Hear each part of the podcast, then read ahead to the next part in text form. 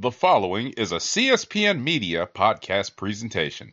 The views expressed by the hosts and guests of the Comic Book Chronicles are the opinions of said hosts and guests. They do not reflect the opinions of the Comic Book Chronicles, the Kliq Nation, or the Cold Slither Podcast Network in any part. Thank you. Spoilers.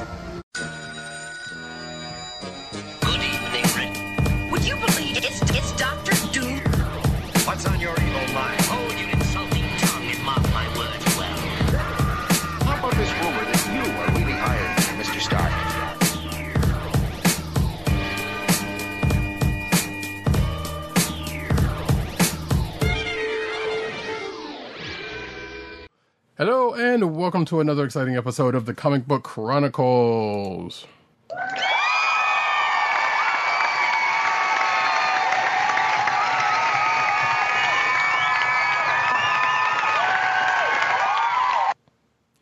I am your host, Roddykat. You can find me at Roddykat on Twitter. You can find me at News Nerds Need on Twitter. You can find me at CBCaps on Instagram. South Carolina with Columbia down the way. And sound effects you heard come from another, our, none other than our man in Brooklyn, one agent underscore 70, and on Twitter and Instagram. What's up, everybody? Happy St. Patrick's Day. And we will be commemorating that with a toast at some point during the show. But first, No! Sleep! To Brooklyn! Which I feel like that's a shot from last last week's show because it was so long, but we're not going to talk about that.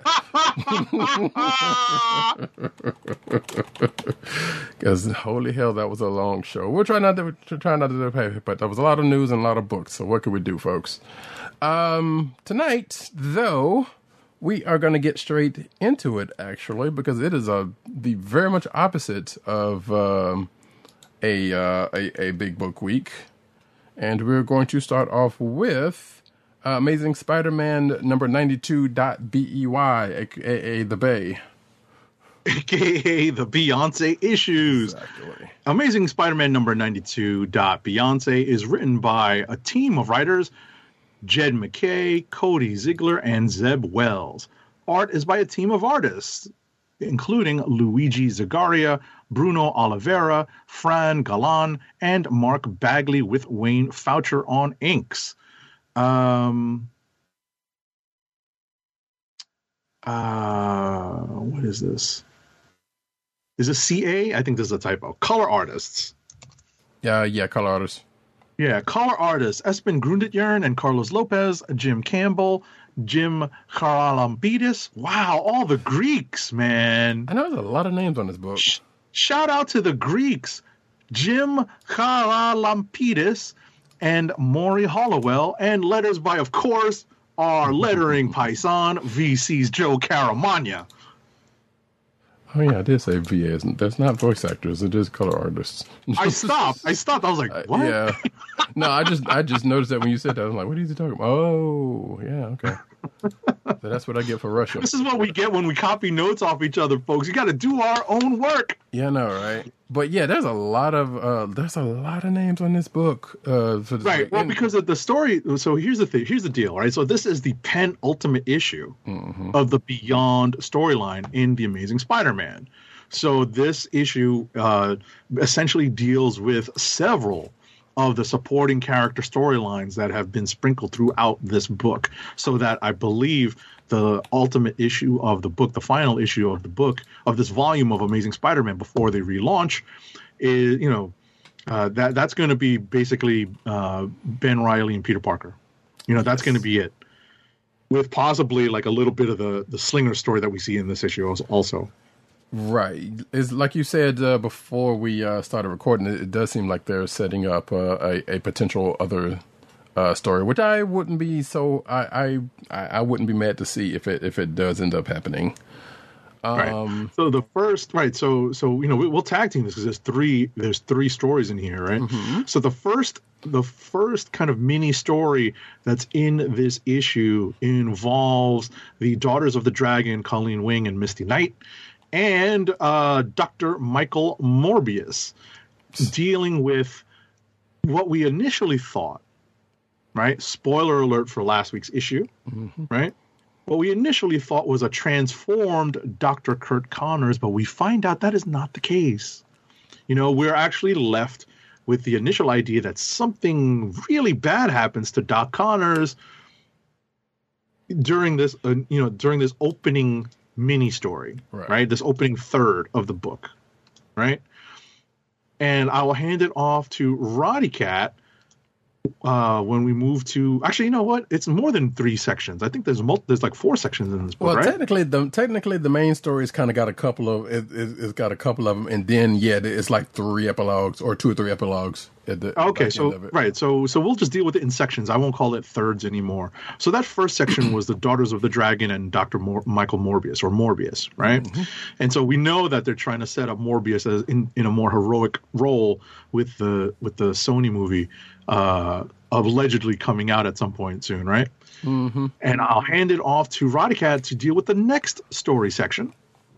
So, if you're watching the video version, you see uh, the cover of the book, which I'll, I'll be honest, I kind of want to go get a physical copy of this because I feel like this is a full circle thing. Because if uh, fans of Monica Rambeau may or may not know, especially if you're of a, a certain vintage, uh, Monica Rambeau started off in the pages of Amazing Spider-Man, uh, specifically um, annual number 16 uh, is where she where she came about, where she got her powers, and maybe have been may, might have been uh, had the the had her name uh, Captain Marvel taken, but anyway, it's beside the point. So the, the the next part of this issue comes into the fact of, um, as the Daughters of the Dragon said that hey they've been working with Monica Rambeau, um, which by the way on that first part didn't seem like it needed to.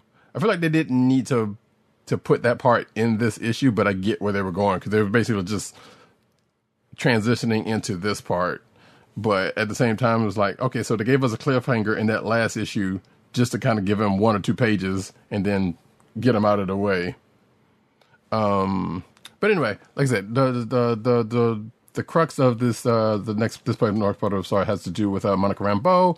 Uh, we get some some backstory, some history into her with uh with the Avengers as she's um doing some internal monologue as she's going through this um uh um I guess she's in the she is in the same place um that that Staten Island Beyond uh, Corporation the uh, building that everybody was in and she's kind of going through it and she comes and she comes across uh, an old member of Next Wave, aka um, uh, Aaron Stack, one Machine Man, which apparently is we found out is in this spoiler alert is not the real Machine Man in this. I'm not sure what that, that exactly means uh, in this context, but I guess it kind of makes sense given how Next Wave was portrayed.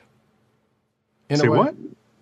Yeah, is it because he machine he she she comes across Machine Man. No, no, um, no. Well, how is he not the real Machine Man? Because He he's talking it. about. He says it. He says, "I'm No, not." the, but- what's that? Well, is that a result of the Iron Man 2020 storyline? I don't know. That's just it. I didn't read that. That's what I was going to say because I read it and I don't. Well, obviously, I probably skimmed it. You know, folks. You know, we always apologize for not remembering all the details. Right, But we read was- a lot of books. exactly. See, that's the was that's what I'm kind of wondering about because he was like. Because they they referenced uh, that that uh, Iron Man 2020 story, but I didn't Right. ever read it, and I do. The only thing I remember is like he was with Jocasta at the time, and I do recognize that part. But then he said something like, "Well, I'm not the real Machine Man" or something like that, and I'm sitting here like I don't know what that actually means in context of all of this. But regardless, they basically go off and, and try to um, they they basically um, disrupt the um the, the the bomb corporation, including giving a nice little tell uh tell Cersei it was me moment that Monica gives uh Maxine Danger, which I thought was pretty Right. cool. Um, just to kind of keep things on, on the short, but yeah, so they they pretty much disrupt that, and it sounds like that might be leading potentially leading into a next wave miniseries or something. The way they set it up, Probably. Probably. You know, it's hard to, you know, given the market, given the state of comics today, what used to be more likely uh, uh, uh, an ongoing series is almost certainly going to be a lead into, you know, like if if we get teased into anything, it's going to be a limited series. right? That's You know, that just seems to be that. the that seems to be the trend, right? And and and I just wanted to kind of comment on that before we moved on.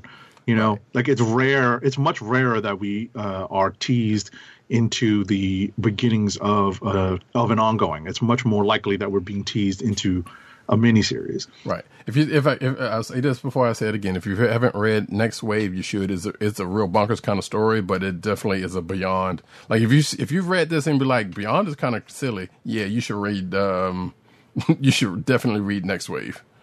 Mm-hmm. Um, it's out there on Marvel Unlimited. I'm pretty certain. But anyway, uh, so which It leads is. us into the next, uh, which actually is, I think leads us into the uh, epilogues, if I'm not mistaken. The No, I don't think so. Because I don't see the last- um I don't see the uh the notation that it's an epilogue. It's it, we we follow up with Oh, the one of the Goblin Queen. employees of the Beyond Corporation that we were following throughout the storyline. I thought okay, I thought that was one of the epilogues. Okay, Oh no, because it doesn't have like the, the word epilogue Right. written. Like I literally was just flipping to it. sure. So it's actually just the, the next part of the story, and uh, we're following. Um, Oh, that's what's right. this dude's name? Doug. It's Doug. No, Sierra. Yeah, Sierra. Yeah, Doug Ciravanta. Hmm. So we're following his exploits, and you know he's about to uh, you know get canned from the Beyond Corporation because of all the screw ups that we kind of followed along. You know that that we kind of uh, read along with uh, during the course of the storyline, and it turns out the tables get turned at the end of that little at the end of that little story. Some timely intervention, let's say. Right. Right.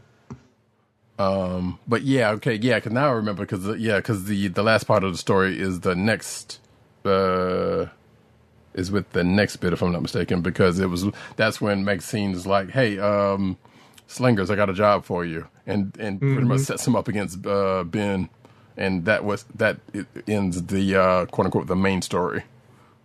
Right. So Right. Right. Right. Right. Right. I'm like, yeah, So- she was she was bad about that. But Yeah. you know what? What did you expect I was like, yo, that's just wrong, man. Right. They're gonna they're gonna do that to poor Hobie. right? and even Hobie was like, "Oh snap! Oh shoot!" Yep, yep, yep, yep. Right. So then we get to the first epilog Mm-hmm. right, and that first epilogue deals with the Goblin Queen. And then the second epilogue, and it's only a page. So the second epilogue deals with what I was talking about earlier when we were kind of worried about the well being of one Dr. Curt Connors, and it turns out we didn't really have to be. Right. Yeah, it, it seemed kind of it seemed kind of weird. Even in the the main story is like, so that's that's just how that happens, huh? This is gonna just go splat, and you know, splat goes doc, doc. But yeah, Right. as, like you as, like you said, nope, that's not. We find um, I like I'm curious what this is setting up. Or is like is it going to be a team up? Right, I was gonna say hold. or- I was about to say hold on for a second. I'm gonna ring the spoiler bell here, right? Because this is the very last page of the book, so we Right. don't necessarily want to spoil people. So fast forward like a good minute or so, or or or you know, cover your ears. Post spoiler belt because we're gonna have a little bit of a possible spoiler discussion in three, two, one. All right, spoilers incoming for uh, this 92 Beyonce issue of Amazing Spider-Man. So, what I was thinking is that they're teasing maybe a Dr. Connors appearance in the Morbius movie by setting this up in the comics.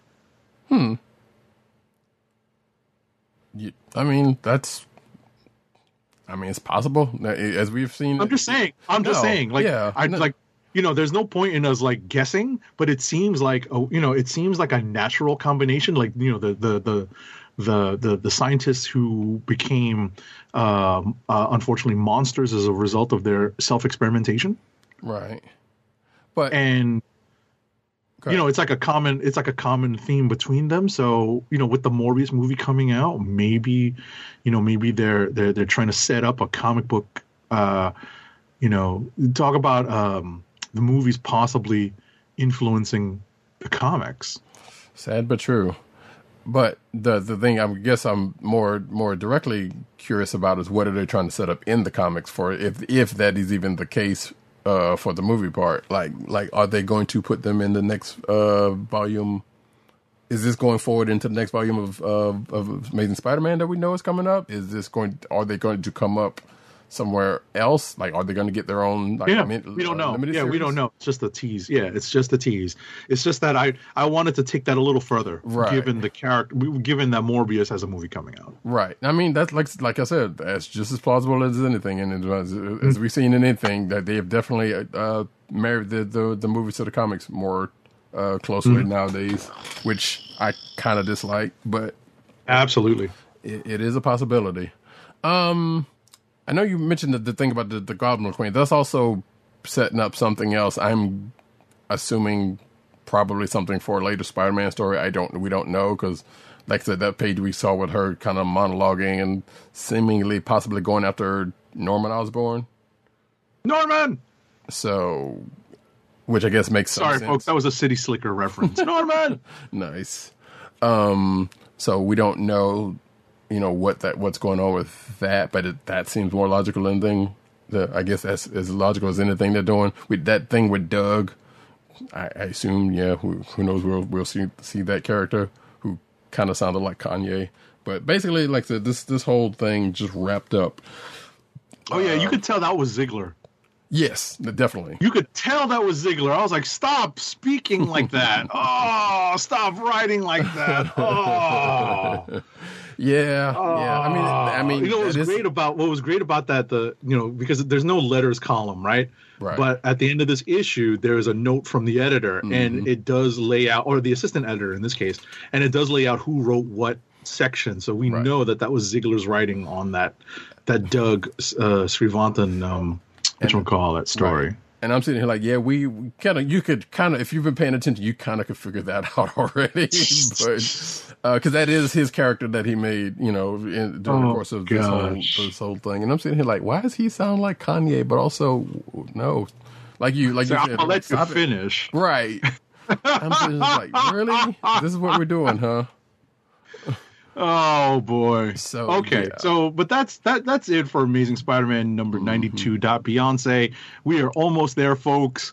And like I always joke, since the beginning of this Beyond fiasco, and it was a fiasco, they would find a way to keep myself and Roddy Cat reading this the whole way through. Yep. You, you're throwing the Daughters of the Dragon and you're throwing uh, Auntie Monica and you, you, you, you, you Right, and you keep tell 'em. teasing us with just enough Peter every week or two.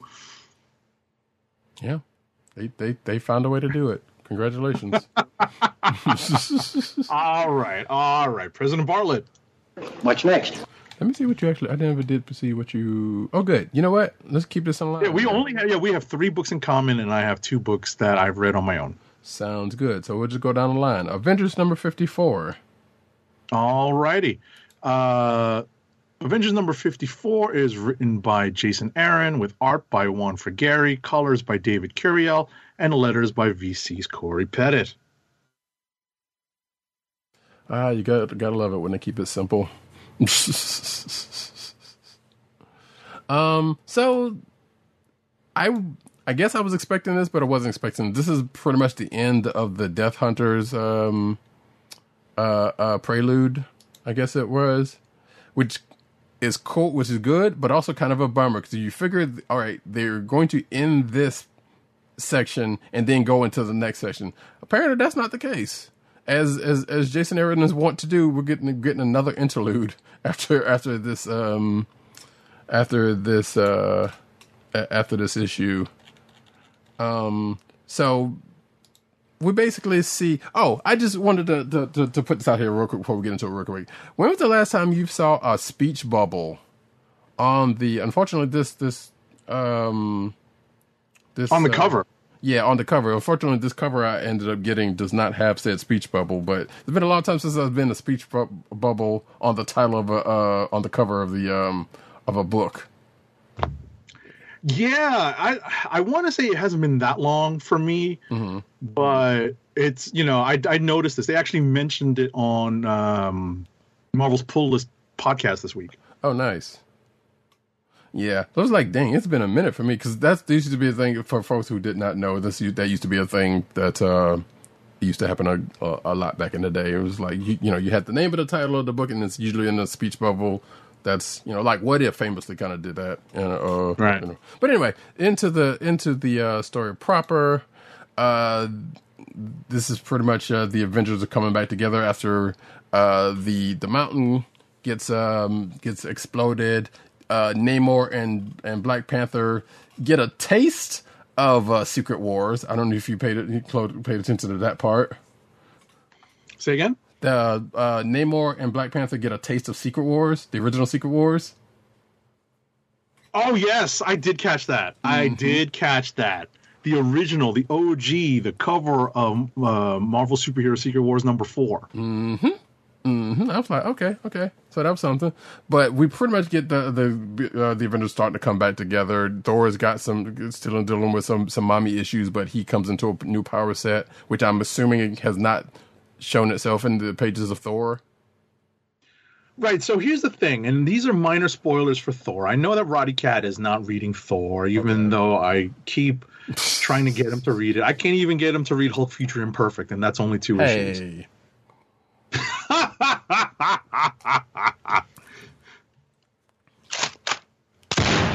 Shots fired. So Thor has been a pretty good ride under Donny Cates, right? Mm. There's been a little bit of okay. There's been a lot of retconning. Mm-hmm. okay, There's been a lot of retconning.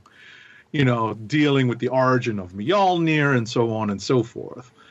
However, a recent issue of Thor dealt with the traditional heritage of Thor, that being Odin being his birth father, but his birth mother is not Frigga, but is instead Gaia, the goddess of Earth, right? The embodiment of Oh. Earth. okay, That's the that's what it is in mythology. right, Right? That's what it is in mythology. That's what it's been in the Thor comics for a long time. right, And now they're messing with it in the in, in, in these pages, right? By saying that possibly under Aaron's watch, possibly the Phoenix had something to do with it. right. There might have been like an infusion of Phoenix power. That's my guess. But I still think Gaia is the the the, the actual mother, as Hmm. it were. Right, but but Thor is no stranger to having multiple mothers in the sense that Frigga is the one that raised him, or Freya, you know, Mm-hmm. Right. is the is the goddess that raised him. But Gaia gave, um, Gaia gave birth to him, right? So maybe the Phoenix had another part of his, you know, had a hand in his creation. Let's put it that way. like like maybe she was the surrogate, or I guess Gaia was the surrogate, or one of them was the surrogate. We don't know, for- right? Yeah, yeah, we don't know. We don't Or know. the other. We don't know. There might have been just like an infusion of DNA through cosmic power. we don't know. We don't know. That's uh, that's going to be a story point that Aaron's going to explore. But like I said, if I could actually show Roddykat the page in Thor where Thor is literally tapping into the power of Gaia for help, Gotcha. like literally in Cates' run, like like within the last like last week's Thor, I think. Right, and in this case, he's tapping into the Phoenix uh, uh, uh, force, the, the Phoenix part Right. of his heritage uh, in the cages. Right. Of, so Right. So we don't know. We don't know. Roddykat could be right. There could be like a surrogacy thing here. We don't know. right, so But in any event, you know, moving on from that, we have the Masters, the multiversal Masters of Evil, you know, uh, continuing to put their machinations in play. Um, the Avengers do regroup and essentially fend off these multiversal Masters of Evil um, and and uh, try to pick up the pieces of uh, Avengers Mountain. Oh man, Steve, and so and we also so I, I kind of wonder if there was a Reckoning War tie-in with one one part of it because we see um a conversation between uh Mephisto and Doom above all over the Watcher's eye. I don't I don't think that's actually the case, but I'm just saying, you know, it it, it happened to be weird that I, I that was a weird thing that I totally forgot about happened in the pages of Avengers, where ill. That's all I'm gonna say about that. And then you know they they they do something with the eye and then just drop it.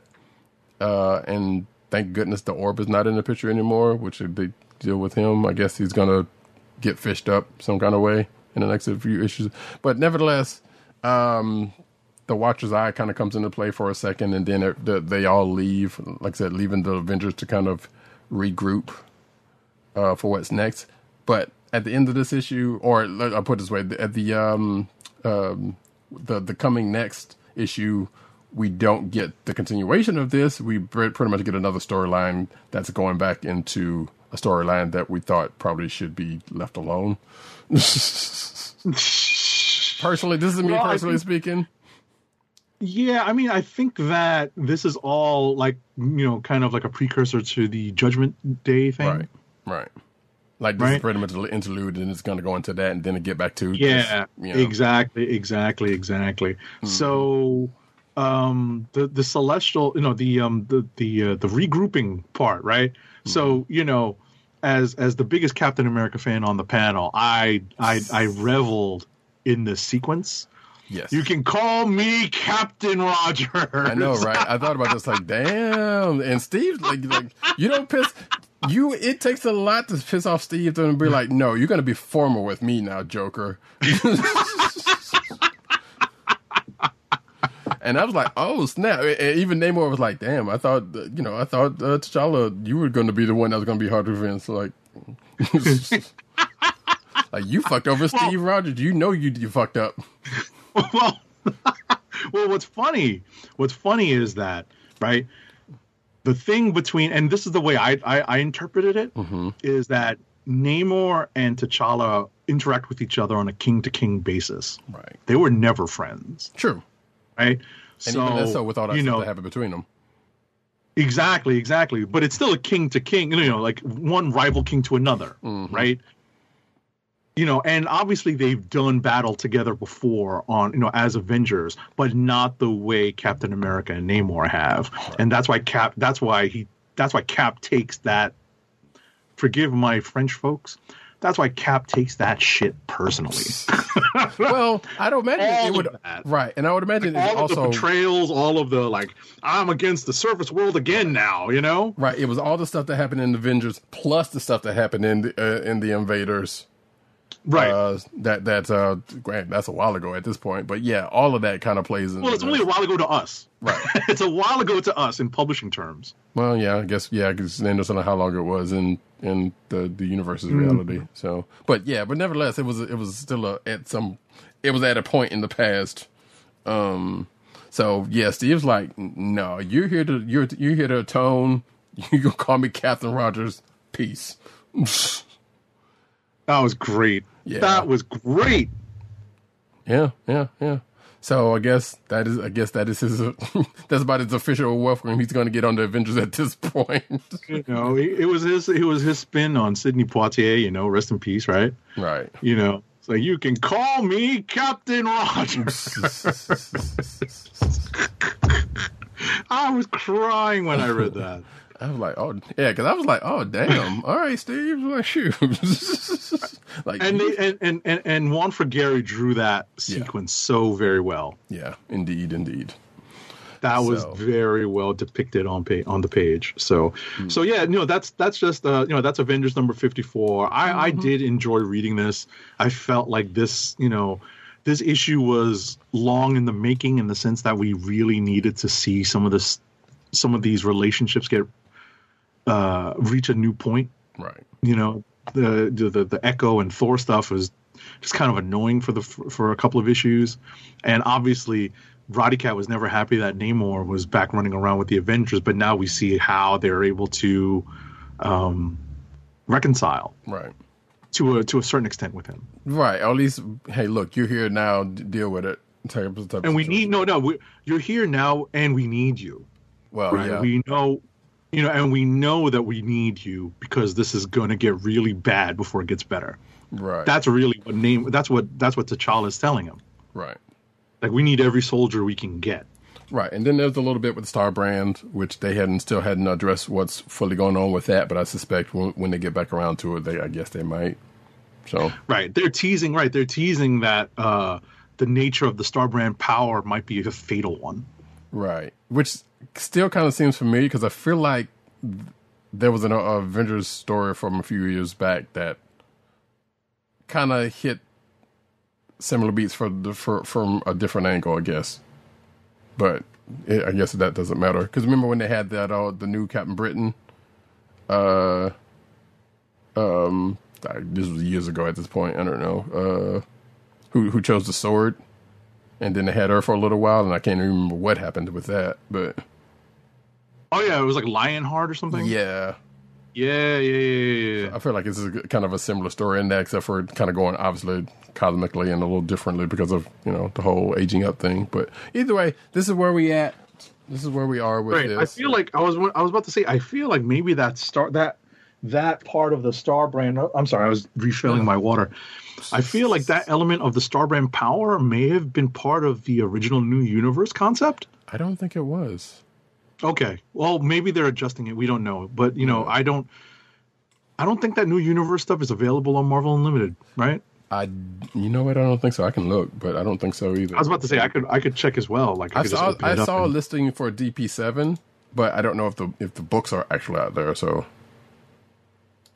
you know, forgive us, folks. We're actually going to do a little bit of homework know, right, right? now. We're going to do a little bit of research, and we're going to confirm whether or not this is something that is available for us to take a look at. Because I'd be interested to Google that, you know, and then see if the books are out there to see if, um, uh, so is it Star Brand? right, Because I remember seeing those books out on the stands back in the day. I have a bunch of those books. Oh, it's there. Is it? Oh, nice. Because yeah, because I remember there. Twenty I- issues. Okay, yeah, because I remember going to look um, because I wanted to kind of uh, reread like DP seven and one of those other books. Um, so Yeah, Starbrand, according to the according to the entry here, ran for 20 issues from 1986 to 1989.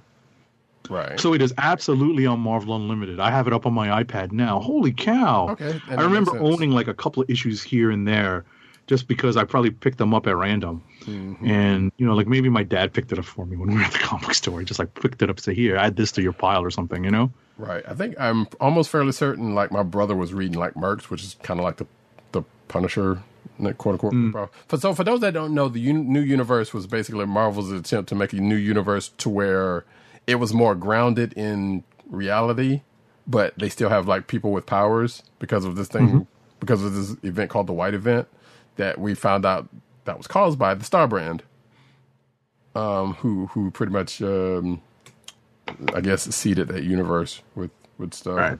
So it was Right, so there was some good stuff. So ultimately, we're you know we're we're, we're left wondering if this isn't a carryover. That's what Right. it is. You know, we're we're not we're not sure if this is a carryover concept from well, the because original we know comic. right because we know the Star Brand came in with Jason. Uh, uh, excuse me, Hickman's uh, Secret Wars, and it was Starbrand and Night Mask, Night Night Mask, or at least new versions of them, and they Right. hadn't really do that did that much with them, with the exception of having them on the Avengers team at that time. Right, and then Aaron. Right, and then Aaron's Aaron's. Oh no, he had the Ghost Rider do something to him. right, Remember, he killed yes, yes, beginning. Right, right, right. And that's what started the whole one million BC thing. You know, the whole Right. like um, starting the concept of that. So you know, like I said, uh, you know, forgive us for not knowing this, but hey, not everybody read the new universe stuff. So, um, and this is a long, this is from a long time ago that Hickman and now Aaron have been kind of mining uh, uh, for for this character. So, we, you know, we're not sure if that if the new developments that we found out about the Star Brand, the the the baby now teenager Star Brand, um, in this in this issue, Right. uh, whether or not that's a carryover. But we'll Right. find out hopefully in the future. But Well, we'll put it this move on from- next. Well, from what I remember else? from, well, I was about to say from one of the things was- from what I remember from the new universe from the, the Star brand is it, that there definitely was no aging up that I remember because the, the original person was a full grown adult when it got it. Right, but Uh, it might be what what I was going to say is it might be life force altering. It wasn't at the time, Like, but the, Okay, that's what that's what I'm saying. I'm not sure. yeah.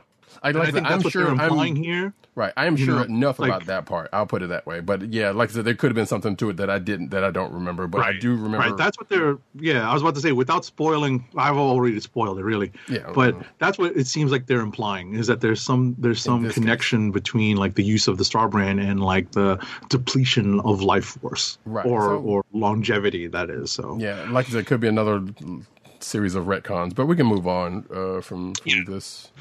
Yeah, President Bartlet.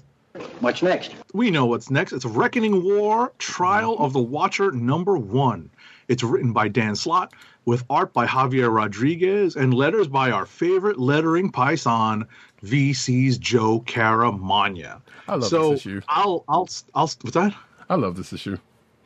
It was great. So I will start off, but I'll hand it off to Roddykat um, in a moment. Uh, so if you are not keeping up with the Reckoning War in the pages of the Fantastic Four, you're missing out on a pretty fun story so far. You know, there's been a lot of cool things happening here that Slott has followed up on. Um, you know, he's following up on lots of uh, stories that have been flowing through his Fantastic Four run, but there are some newer concepts that he's involving also, namely um, this this uh, issue of the um, uh, the pro, the Prosilicans, right?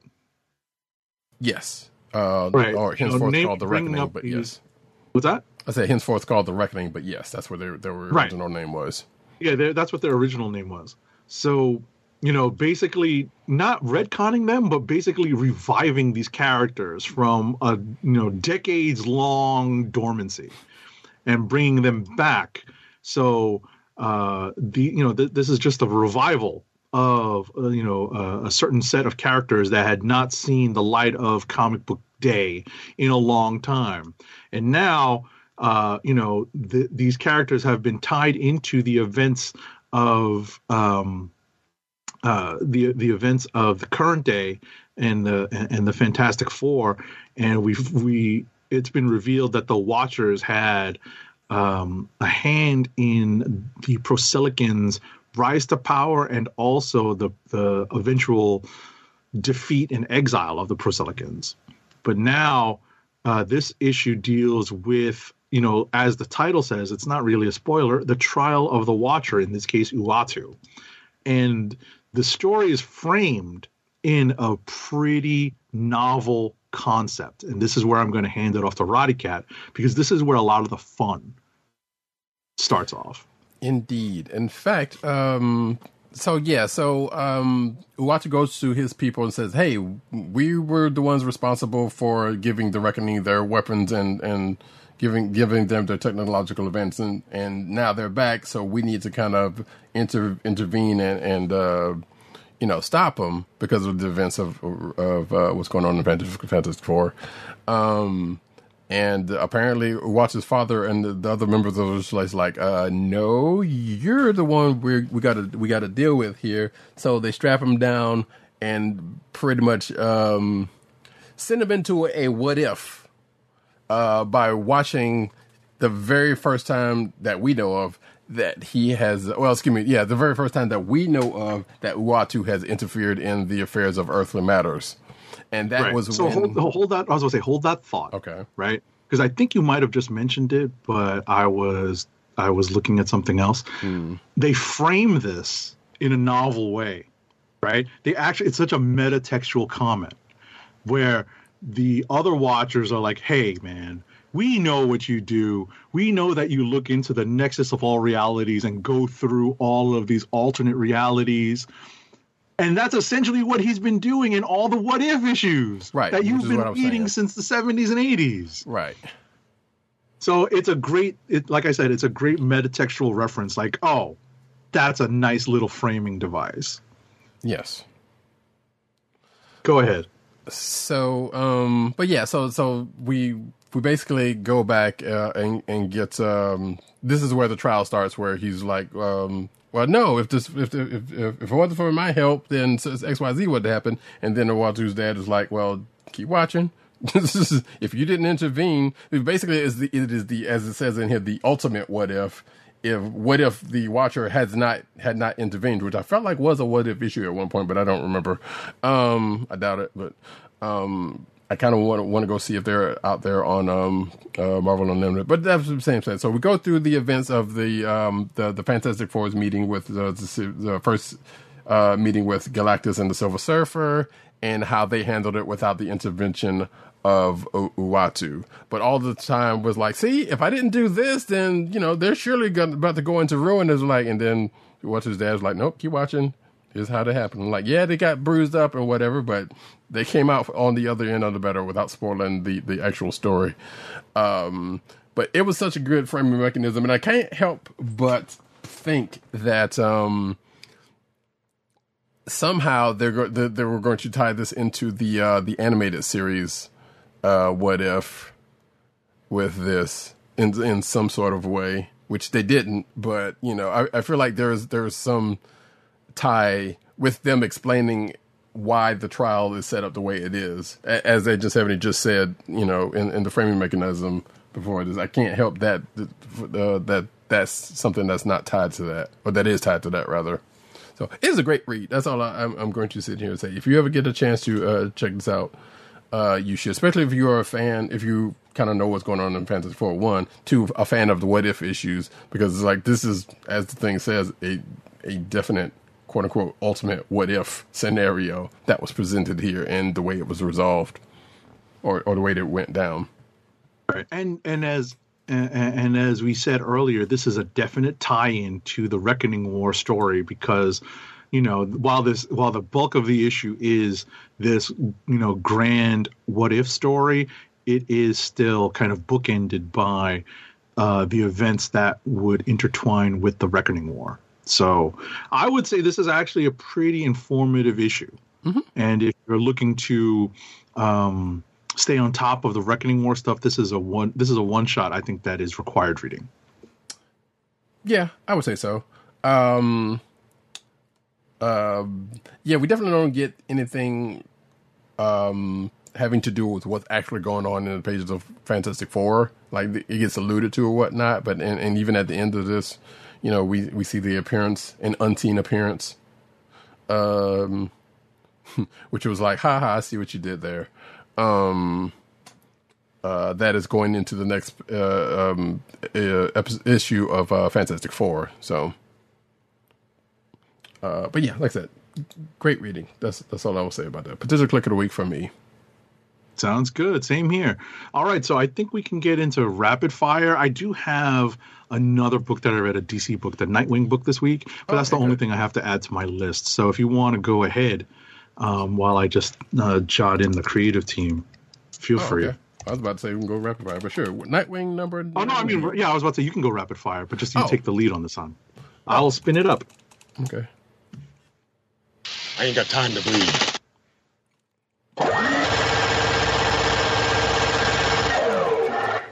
So I'm going to apologize in ahead because I'm going because normally the reason why I have Agent Seventy to go first is so I can do some typing. Um, Oh, I was supposed to say, if you need me, listen, I'll go first. It's Uh-uh. okay. So listen, I'll I'll run through, and I'll just add in the uh, the credits for Nightwing when I get to the book. I'm literally scrolling through my review copies as we speak. Oh. so Oh, first up is Eternals: The Heretic, number one. So this is a one shot that is that revolves around the Eternals book. And I sat and read this because um, it is it was a a, a very Thanos driven story and does not have a lot of the other Eternals, which sometimes mucks up the reading experience. So this book is written by the regular Eternals writer, Kieron Gillen, with art by, unfortunately, the recently deceased Ryan Bodenheim. This book is dedicated to his memory. He passed away probably soon after finishing his work on this book. Uh, art is also contributed by Edgar uh, Salazar. Colors are by Chris O'Halloran, and letters O'Halloran. It's St. Patty's Day, and letters are by VC's Clayton Cowles. So there's a bit of a retcon in this issue where uh, Thanos and Druig are working together, and they encounter Druig's father, who I guess in the, the the way the Eternals lineage has been set up is essentially like the great uncle of Thanos in here, but basically, uh, uh this this uh, this character called um, oh my gosh, what is his name? Like it's not it's it's based on your uh uh uh uh the the was it the Greek god or the Roman god Uranus? Uranus, uh, Uranus. Uranus. Yeah, Uran- uh, Uranus. Hold on, I gotta pull it up. I wanted to, I wanted to get the uh, the credits for Nightwing up, but I'm just going to have to um, click to that in a second. Apologize, folks.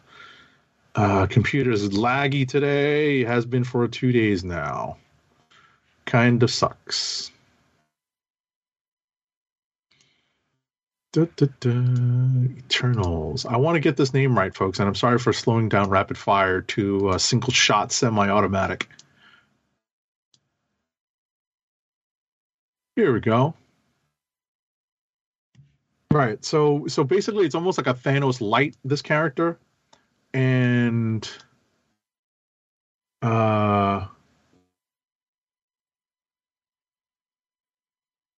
apologize, folks.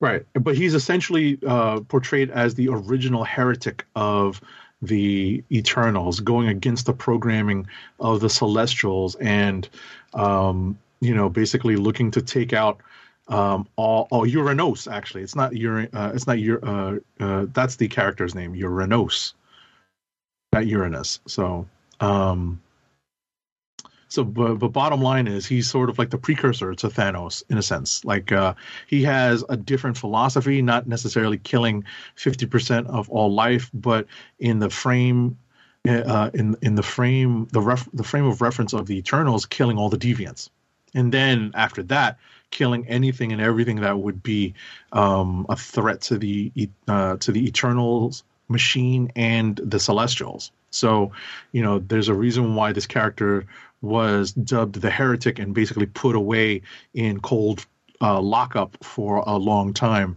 And uh, basically, it's a long history lesson and a ra- in a way for Thanos to see how things have gone for someone who had a similar plan that he, you know, a similar plan to his in the past, and maybe learn from the mistakes of uh, somebody else who tried to do similar things uh, to what Thanos might be planning. So that is the gist of this issue.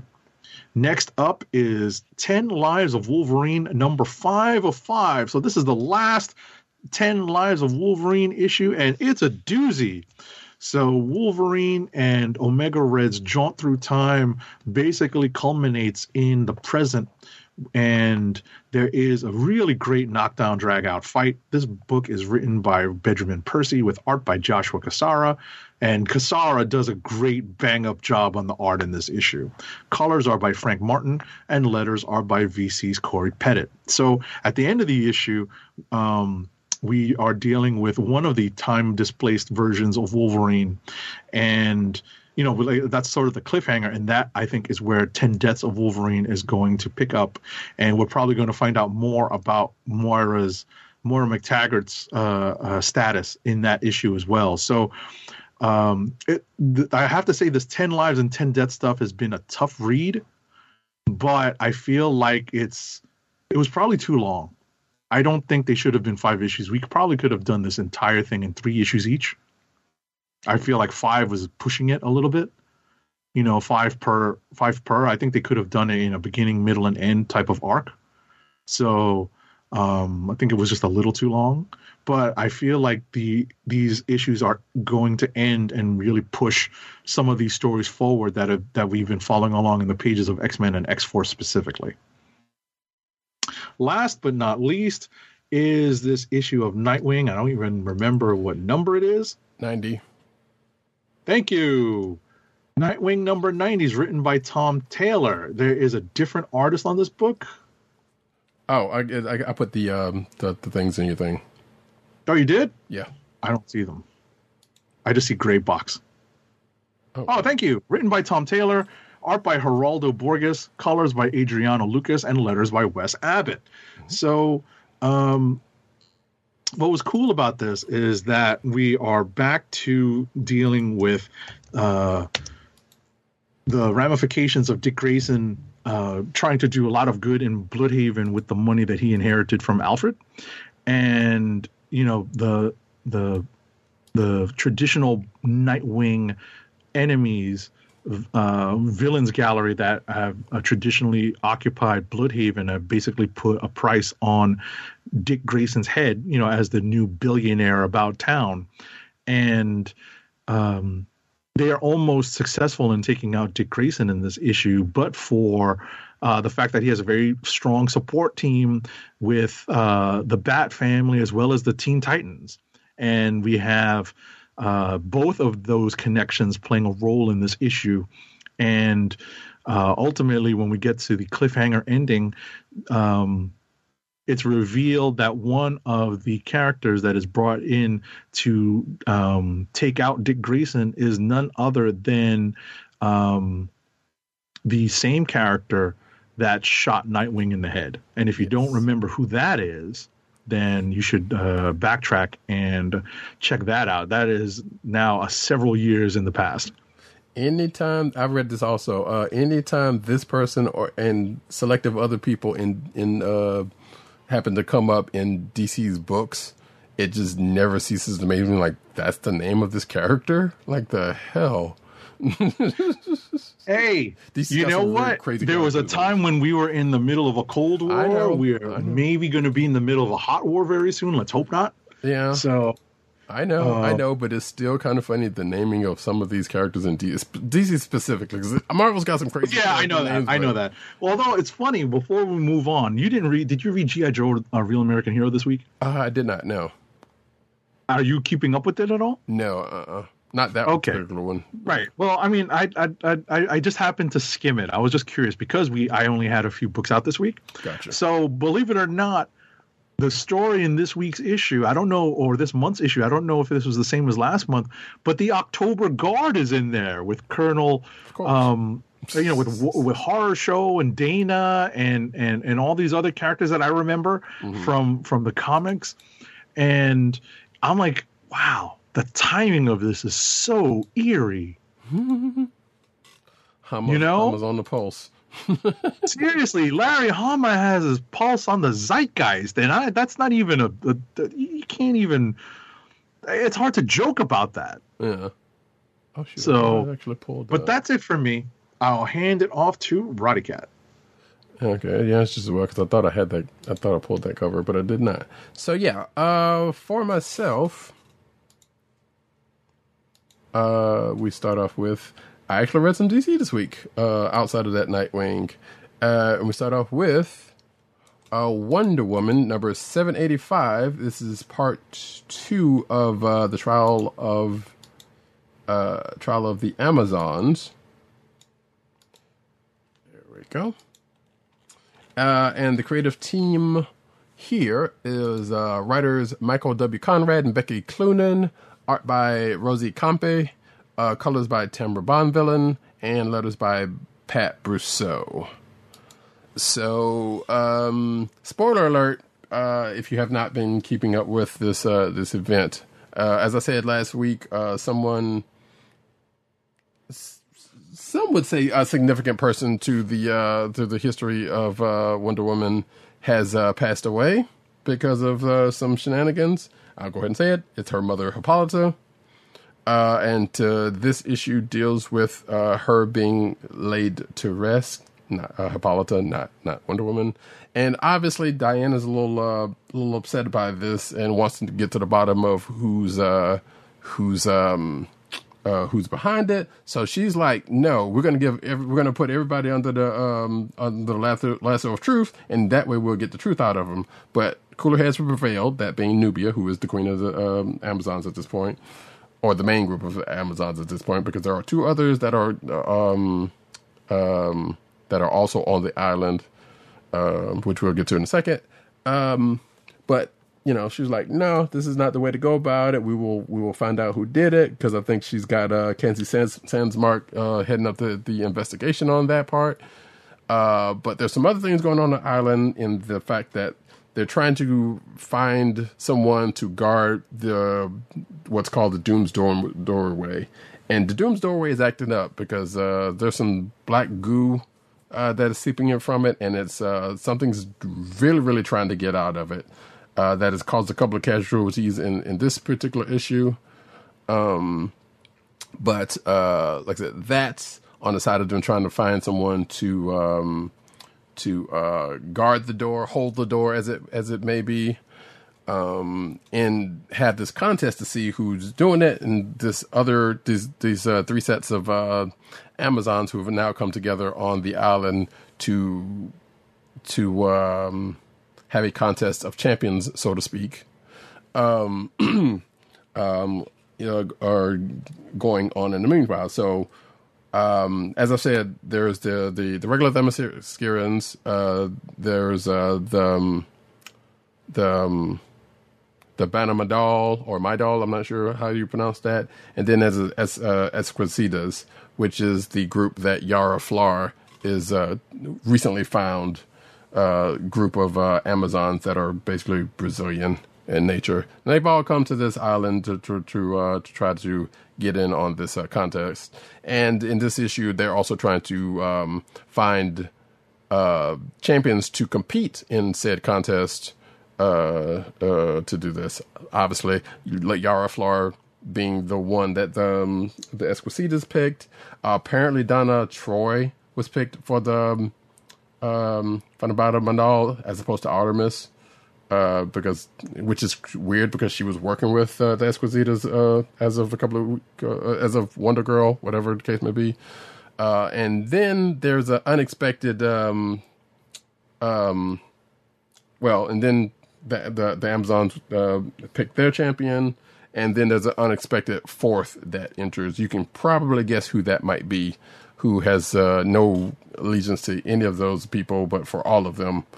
Um, um, but yeah, it's uh, like I said, uh, you would have to do a little bit of a catch up um, if you're not already reading the stuff that was leading up to this uh, trial, this event. But it's some good stuff to read. I, I would say um, it's worth your time if you care to.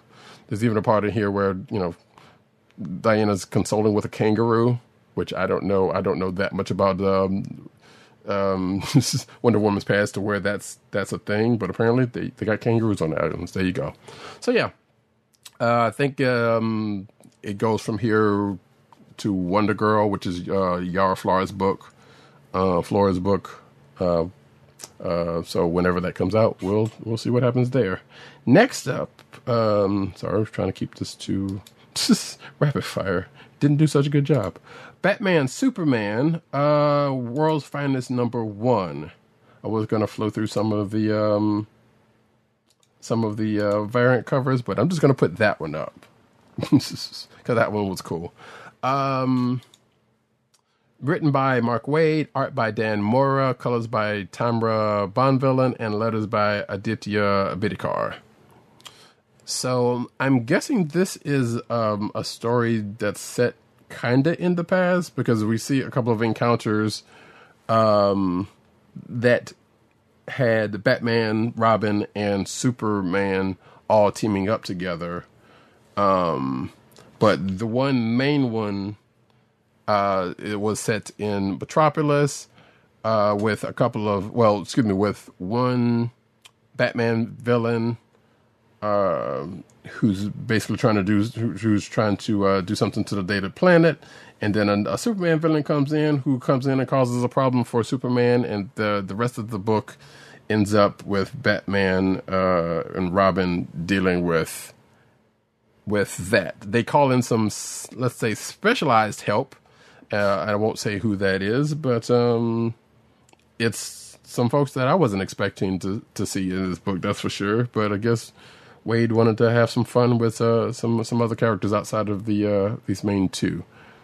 Uh, so so far it's been a pretty decent read. I am very curious to see what the next issue holds. Um, um, yeah, mm, that's pretty much that. Uh, last book for myself is Time Before Time, number 11 from Image Comics. Bing. There we go uh, written by Declan Shalvey and Rory McConville, uh, art by Joe Palmer, uh, colors by Chris O'Halloran, uh, as the Agent 70 said earlier. Happy Thanksgiving.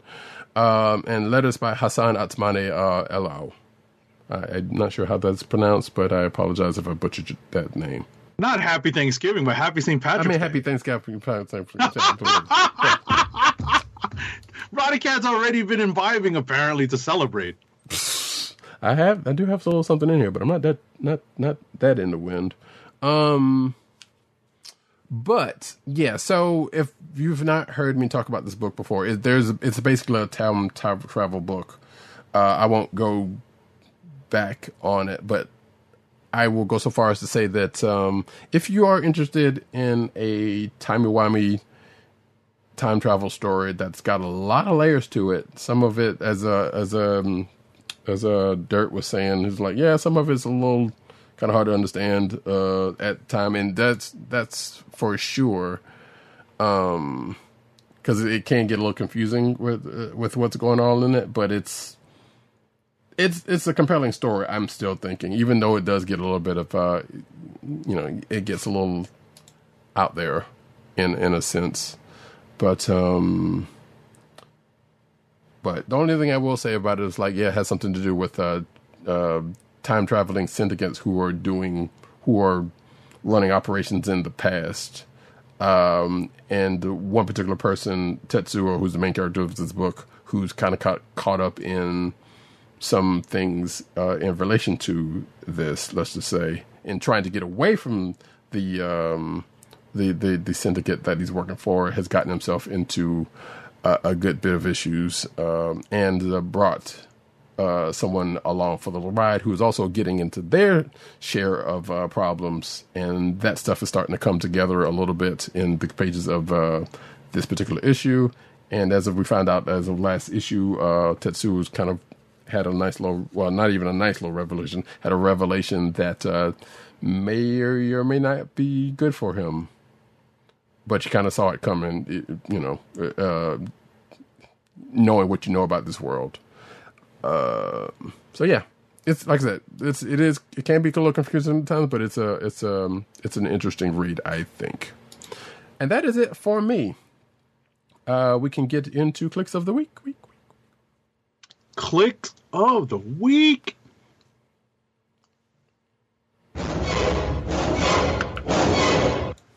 Uh, so we actually got one, the aforementioned "Time Before Time" um, number eleven by Dirt. Who's that? Who um who, who's that? Which I didn't even know he was reading this, so that's just kind of surprise for for me. Um, yeah, like I said, he's uh he said he's finally caught up on his time travel story. It can be head scratching at times, but in a good sci-fi time travel con- conundrum way that eventually works out as the story un- unwinds. And yes, I can I can definitely agree with that. So as I just said, I don't know. Cool. Oh, I was wondering because he put up a picture in the thing. I was like, "What is this from?" And now I just remember because I was on that site a few days ago or a couple of days ago, and I think I know where where he got that uh, image from. So, shout out to League of Comic Book Geeks. Um, do you have yours? I have Okay. I think I actually have a couple of candidates. Okay. I have a couple of candidates. Believe it or not, that Amazing Spider-Man issue, the Beyonce issue, is actually pretty entertaining, Agreed. right? And Avengers number fifty-four, you know, the the Mister Tibbs part just made me smile, Yeah. right? Mhm. That just that made me smile. Um, but I think, and I think Roddykat is probably going to second me on this. Is I what I think is going to be my kliq of the week is Reckoning War Trial of the Watcher number one because I liked how Javier Rodriguez set up Dan Slott's script with all of the the way the pages were laid out mm-hmm. because a lot of it was cliffhangers at the end of each page. You know, Yes. kind of the end of a sequence because what was being teased was whether or not Uatu was right to do what he did. That it wouldn't have worked out any other way unless he did. That he no, that it would not have worked out the right way unless he did what he did. And it seemed like every sequence ended with a cliffhanger panel at the bottom of the page or towards the bottom of the page or you know basically like at the end of the storytelling on the page and then immediately when it when you turn the page it became something else that transpired in order to you know uh, push the story in a, a, a certain direction that Slott meant to show uh, uh, to prove um, Uatu's father's point. I forget his name. So that's that's why I think Reckoning War Trial of the Watcher number one is my kliq of the week this week. And as um, Agent 70 has correctly surmised, yes, I do also go with that particular pick uh, for my kliq. Yeah. uh, Sounds good. Yeah, like I said, yeah, uh, I and I also agree with like I said, the Amazing Spider-Man being being a good interesting. I might actually go pick that up physically. That's which is weird. Um, but yeah, Reckoning War, Trial of the Watcher, Kliq of the Week, good stuff. Uh, now we can go into the the news section, but first an ad read. Our first ad read of the night. It is St. Patty's Day. Raise a glass to uh, you know, try not to be a newbie and get completely uh, uh, uh, drunk on St. Patty's Day, folks. It's still, you know, it's not that late on the East Coast. You know, there are probably are still people out in the bars drinking. Don't get messy. If you're listening to this, I really hope you're not messy right now. But uh, here's to you. Um, you know, don't sing "Oh Danny Boy" all night. Or So, don't. Right. So, uh, cheers to all of you as I read the first ad of the night for Winc, the personalized wine club. Winc is a world of wine delivered right to your door. From rosé to cabernet to torronté, Winc has over 100 styles of wine to discover. Ever try an orange wine? Winc connects you to a world of exclusive wines tailored to your taste and delivered directly to your door. Winc delivers four bottles of wine to you every month with free shipping. You can pick your own bottles or let Winc choose and match to your taste. It doesn't cost a thing to become a member, and you can skip or cancel anytime. And now the listeners of the Comic Book Chronicles podcast can enjoy an exclusive discount of $20 off your first order.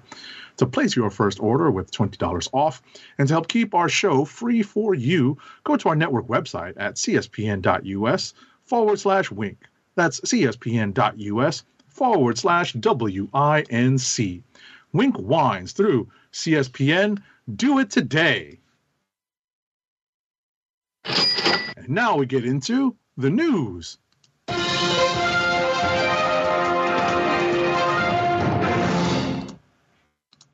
And we start off as we do about this time with the cinematic news. First up, uh, Batgirl star shares new details about his mysterious character. So Jacob Scipio revealed more details about his mysterious role in the upcoming Batgirl film. "Quote unquote." Obviously, I have to pick my words carefully because my tongue is pretty tied with it. Um, I, I maybe DC's got snipers. We I doubt that very seriously. But anyway, Scipio said in an interview with Pop Sugar, uh, but I can say that my character is in the comics. He wants to make Gotham a better place, and he's in a situation with Batgirl. Let's just say that. Which that could be a couple of people. That could be, for all we know, that could be Nightwing. so Seriously. yeah. Um, but yeah, that's pretty much all, all, all we got from him so far. Next up, Next up, James Wan shared an update on the making of the director's cut for the recently delayed Aquaman and the Lost Kingdom. The director of the upcoming Aquaman sequel shared a photo on Instagram of his home office showing off four monitors. Man, I'm jealous. It's one All more right. than me. it's two more to me. showing off four monitors dedicated to crafting his cut of the DCUE film, working nonstop day and night, at least 15 hours each day. Shout out to Kid Cudi. On my director's cut from my home setup, Wan wrote in the caption, Thank God for the big desk. Yeah, that's a nice desk. That's a Yeah, nice big desk. And those speakers too. Look, uh, if you're watching a video version, you can see uh, uh, the the the picture of uh, James Wan's uh, desk set up in his office. Nice lighting, also. All that natural lighting. Yeah, that's a lot of natural light in that office. So yeah, that's a it's a what what what I like is that it's a mix of monitors. So Mm-hmm. you know, I think that's like an Apple Thunderbolt monitor on the left, Right. but there's also a mix of other large monitors, you know, all around. Um he's probably got one of those like super powerful Mac Pros, you know, to do that, you know, like audio video editing. Unless unless he's doing it PC style. I can't Yeah, tell from here. That, that seems like PC from a couple of things, but you could be. You're probably right, though. He seems like a Mac person. I know I said that. That was wrong. Um, Hey, I was about to say I take that personally. yeah, because yeah, You know what? kinda- though? that's a Mac mouse and that's a Mac Yeah, I was keyboard. about to say. Yeah, I just noticed this keyboard layout set, set up, so that's probably it. Probably is a Mac. Um. So sure. Although it looks like he has, it looks like he has multiple computers here Oh, because there's two mice. You see that? There's two mice. There's the there's the wireless mice. mm, uh, Apple mouse, and there's also what looks like a wired mouse too. which could be PC. So yeah, who's Yeah. to say? Hard, to, uh, hard to. Right. Yeah, oh but yeah, still, we're jealous of his setup. It's pretty nice. Yeah, it is a it's a pretty nice setup. Uh, like I said, um, sometimes if you get a chance, uh, if you're uh, strictly listen to the audio version of this program, check out the video versions out there. Um, uh, on the Kliq Nation's YouTube and Twitch.tv slash Comic Chronicles. I forgot to say that earlier also. Next up, though, uh, I think uh, HBO Max's Green Lantern series gets a promising update. So, replying to a fan on Twitter, uh, Lamont Magee wrote, uh, just finishing up another DC show for HBO Max, trying to figure out the next thing now. Uh, Warner Brothers has not officially confirmed if production on Green Lantern is complete, but Magee's update points to the series being in its final stages. Uh, by all accounts, Green Lantern, according to this art- article, is the only DC HBO Max project currently on his plate. So, cool. Uh, next up. Harley Quinn's Kite Man character is getting his very own spin-off show reported by Screen Rant. The Batman villain, former fiance to po- really former fiance to Poison Ivy, mm-hmm. appeared most recently in HBO Max's Harley Quinn animated series, voiced by Matt Oberg of Veep and Superstore, and served as more comedic relief in a sea of comic characters. Harley Quinn show co-showrunner and co-developer Patrick Schumacher revealed the new spin-off at a South by Southwest panel focused on DC's ventures into more adult-leaning animated series. Okay, the spin-off is a cheer-style comedy tentatively, tentatively titled Noonan's, the bar that DC Universe henchmen hang out when not busy working for big-name villains. Oh my gosh.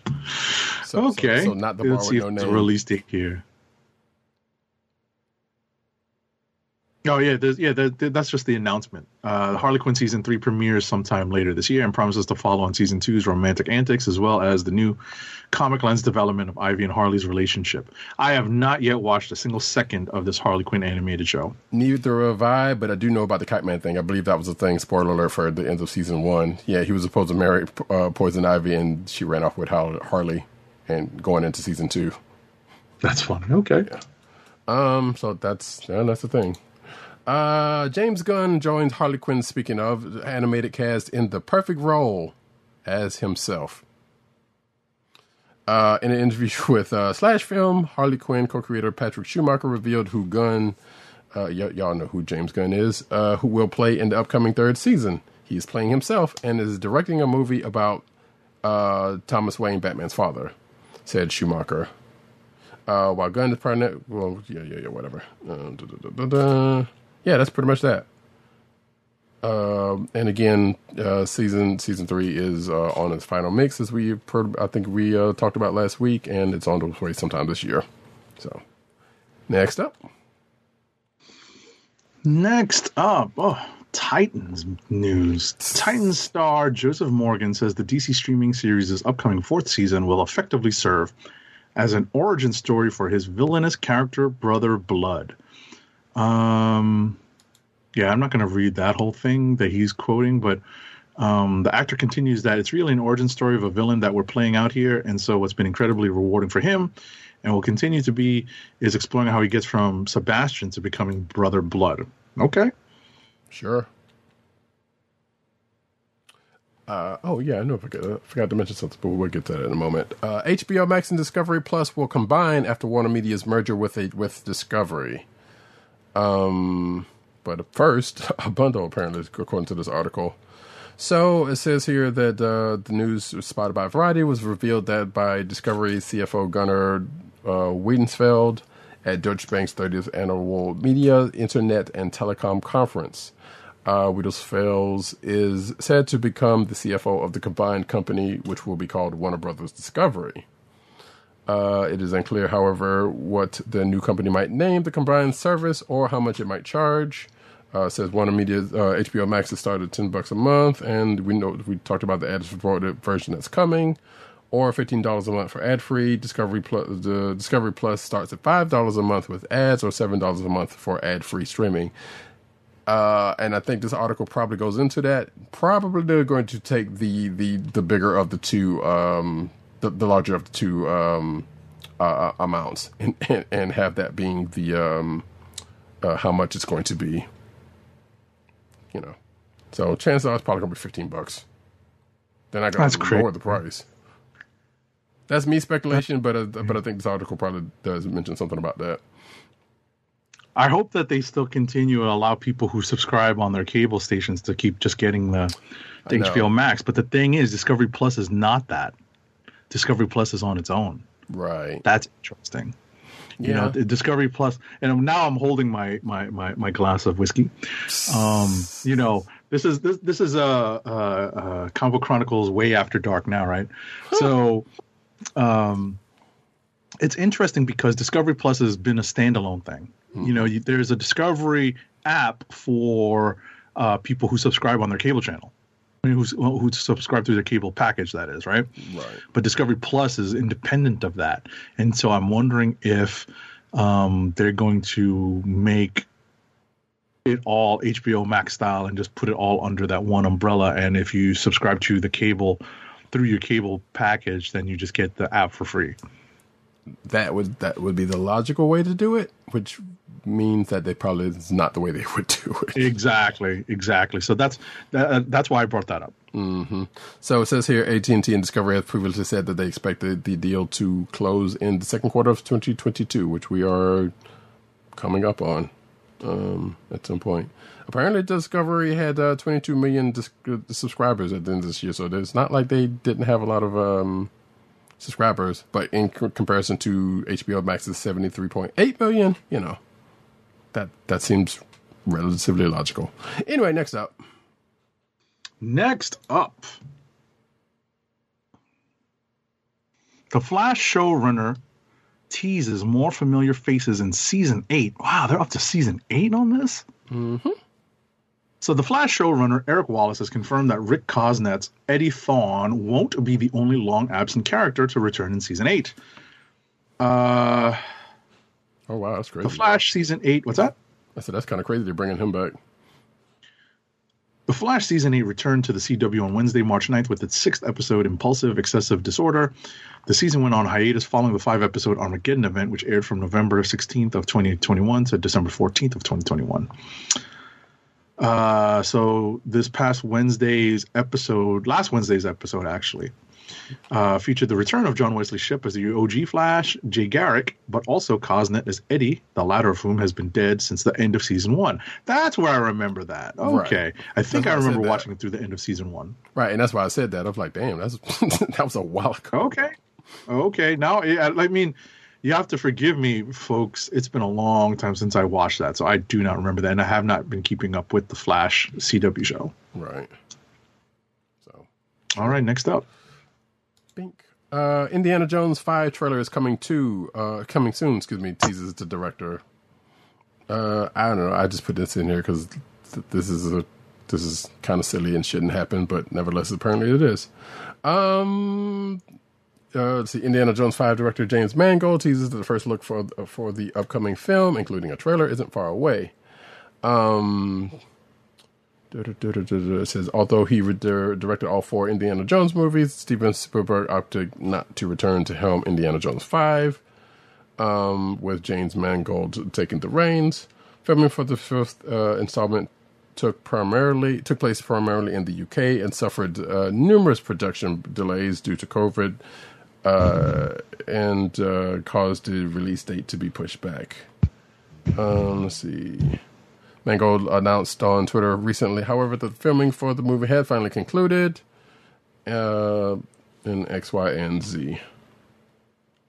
So, yeah, apparently he's editing. Editing has bes- uh, begun on it, and he's teasing the arrival of some official first look, including a trailer at some point soon. Next up, Next up, the Muppets land a new series from the Goldbergs creator starring the Electric Mayhem Band. Disney Plus announces the Muppets Mayhem, a new comedy series inspired by the fictional band of musical Muppets known as Electric Mayhem. Helmed by Adam F. Goldberg, the creator of the hit sitcom The Goldbergs, the show will chronicle the adventures of the musicians as they record their first album. Running for 10 episodes, the show will also star Lilly Singh as Nora, a junior A&R executive who is tasked with keeping Electric Mayhem together and managing them through their shenanigans.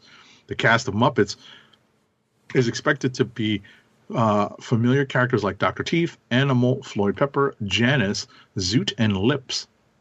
It's currently unknown whether other non-band Muppets will make an appearance. That should be fun. Yeah.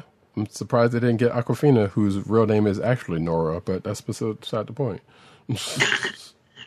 um, yeah, that ought, that ought to be interesting. Does it have a date? Mm, Let's see what. No, it does not. yeah, I was about to say I, I scrolled very quickly. I don't think so. Yeah. Yeah, no, I saw at the bottom. It doesn't. There's no release date. Um, Ironheart Star wraps filming on Black Panther number two.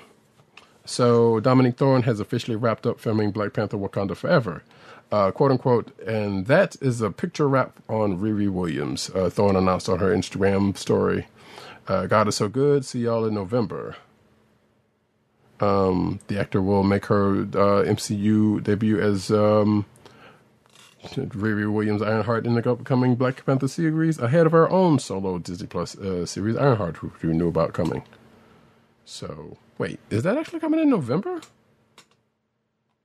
I feel like they, they I forget what the I forget what the revised release dates are now. right because I know they had pushed uh, pushed some stuff. So, but yeah, this, uh, then it, this article goes into the the uh, the the um, when filming and started and ending and all that kind of good stuff. So soon and soon and soon we'll see what um what's going to happen in that uh at the story.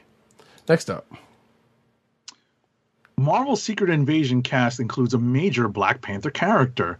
So, Secret Invasion star Samuel L. Jackson confirms another Marvel Cinematic Universe actor for the series.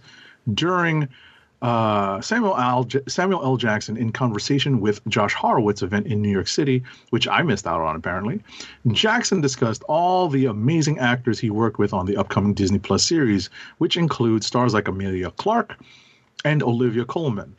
In a video posted on Twitter, Jackson also name dropped Martin Freeman before geeking out about the chance to work with Colman. Freeman portrayed CIA operative Everett K. Ross in both Captain America Civil War and Black Panther. That's cool. yeah, I wonder if he's going to be in um Black Panther two because I don't think I've seen anything listed about that. So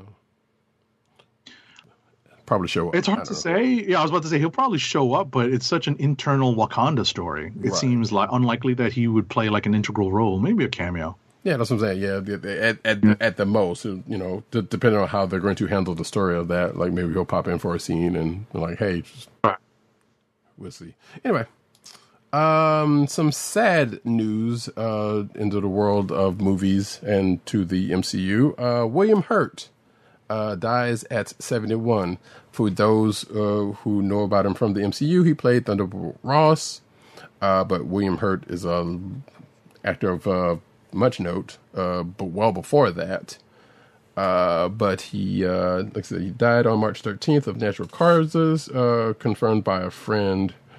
Um, you know, Oscar nom- Oscar winning performance in 1985's Kiss of Spider Woman, performances in broadcast news, which a lot of people know him as uh, more more specifically. Uh, David Cronenberg's A History of Violence and Children of a Lesser God, um, which earned him um, Academy Award nominations for Best Actor. Yeah, I was sad to hear this story, but at the same time, I you know I think most of us didn't know that he had been dealing with uh, long-standing health problems for a while. Right. So, and then article kind of goes into his history, so you can read that at your at your own leisure.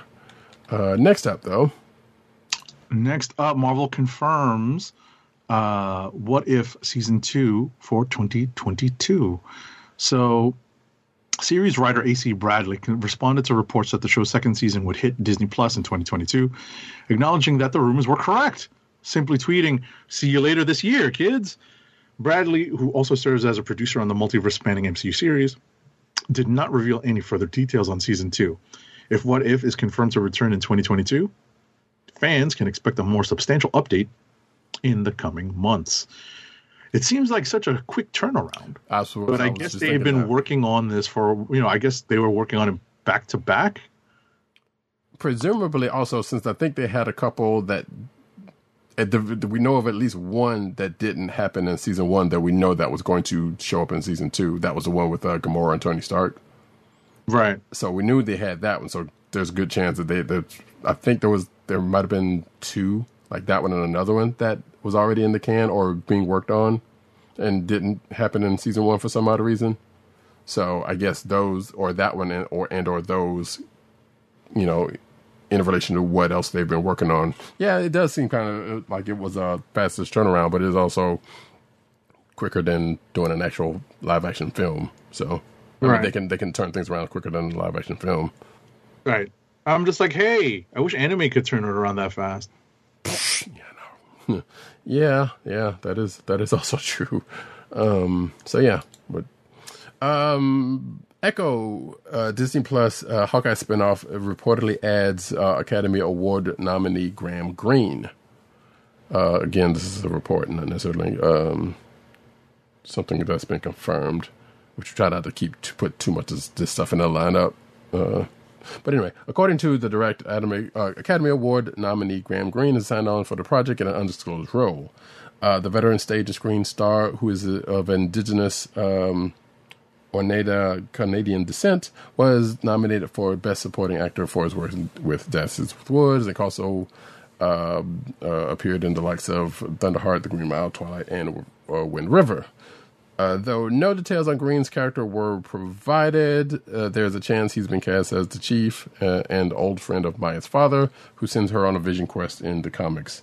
And I do uh, think there was another article that I stripped out of here saying that, yeah, um, Echo is probably not going to be set in New York and it's probably going to be elsewhere, um, somewhere down south or some somewhere else. I'm not sure. I can't remember what it said, but regardless, probably on some reservation. Right. Yeah, I was about to say, given the event, given the events of um of uh, what call it of uh, Hawkeye, it would make sense that she would relocate. Right. So, So, all right, next up. So, in some big trailer news this week, the Ms. Marvel trailer bursts with romance, big dreams, and superheroics, and some changes to the character. So I watched this. I'm not gonna, you know, read this article, but um, I watched this and I wanted to get Roddykat's take on this. Uh, I will tell you that I thought it was okay. I'm ha- I'm still having a little bit of trouble, and I'm not body shaming here, but when I see this actress playing Kamala, I don't see Kamala Khan. I just don't. Hmm. You know, like Kamala Khan in the comics is like rail thin, right? sure. That's just me. That's just me. That's just like a visual thing I I have a problem with. well, Right? I, I So you know, like don't like you know, like I said, I'm not I'm not No, no, saying you. that she's gonna be a bad. It's just that visually on first look, I'm like, that's not Kamala Khan. yeah. That's just Um, my that's my thing, right? I mean, But- I, I'm kind of with you for a slightly different reason, but no, no, right. but but ultimately, well, i- i- is she's maybe a little too light skinned? yes. Yeah, That that was my thing on that one. Like I wasn't thinking about that part, but I was like, yeah, she's kind of like. Now that being said, the other problem I have with this was like, okay, and which which we've kind of seen before, they're kind of seeming to be changing her powers. That's the other thing I'm Right. Not, crazy right, right. I mean, that was obviously going to be my next point. right, and so it's tough because I, you know, I, I, I read a couple of comments on like the Facebook post after this trailer dropped, right? Mm-hmm. And you know, I see that it does make some sense to differentiate her powers from the really upcoming Mister Fantastic, right? Especially now that it's been announced sure, but they could differentiate it and they could find a way you know to incorporate the inhuman side of her story we don't know if they will do that still right. you know it's unlikely but we don't know for sure Right. That being said, like I feel like she I mean, her portrayal wise, like she's uh you know, it's a it's a pretty good depiction of. I mean, it's a pretty good characterization in a way for for Kamala, as, as far as that part is concerned. You know, all right, uh, uh, it's probably as good as we were going to get for this character in this in this setting. Put it that way. what's what's what's weird is that you know I'm I'm used to the progression, right? Kamala is definitely a, a character that has progressed a lot in her time in comics. She starts out as like like a real daddy's little girl, goody two shoes, right? She's mad, obedient, and I didn't get that in hmm. this story, so I don't know if they're gonna immediately portray her as the rebellious teen or not, and that would be a mistake in my opinion. Mm-hmm. If they immediately throw her into like rebellion. You know she, there's obviously some subtle signs of rebellion like doing her fan fiction and being a gamer online and all that stuff. Right. but that wasn't the strongest aspect of her character you know when she was introduced in the first like 10 issues of her book you know? Right. that's that you know like but obviously you know judgment has to be reserved until we uh, actually get the series. So uh, you know i have to be patient. But just from the trailer i kind of got that like i hope you know it made me hope that they didn't immediately jump into her being like a rebellious teen Yeah, I, I yeah, like I said, it's kind of hard to tell because we only got what was in the the trailer to kind of go off on, which could say more or less that we don't, you know, we don't necessarily know at this point. right Um, but yeah, like I said, the, I don't know. The whole powers thing is is the, the and you know, less to a lesser degree, her being lighter than the actual character kind of s- stuck out to me. Um, shout out to that poster they put out to where you know, um, that that's um, that they folks the comic, but um, so yeah, I mean, and you know, I'm holding out us. They haven't really that aside, they haven't really. Well, they've given us some reason to worry, but they but the the, the previous shows have had enough goodwill towards them to say that we should not worry about this too terribly much. I'll say. Outside of the whole powers thing, because that because because the only other thing that sticks out about that is like you know they're going to change it in the, in the comic books, and that's a problem for me. Because like they don't, that's not that's because as we said earlier, they like to marry the the the um the the uh, the shows to the back to the comic book stuff. right And with that, especially with that uh, miniseries that she's got going on right now, I feel like that is the place where they're going to start doing that mess. And, I, and that, that part is, I, I kind of, if they do do indeed do that, I'm kind of not going to like that. yeah Or whatever power I set agree. and whatever not. So yeah. i agree Anyway, so like I said, we'll we'll see. We know it's coming soonish, so we'll we'll see how that works out when um we we don't have a specific date. Oh yes, we do. Um, June eighth.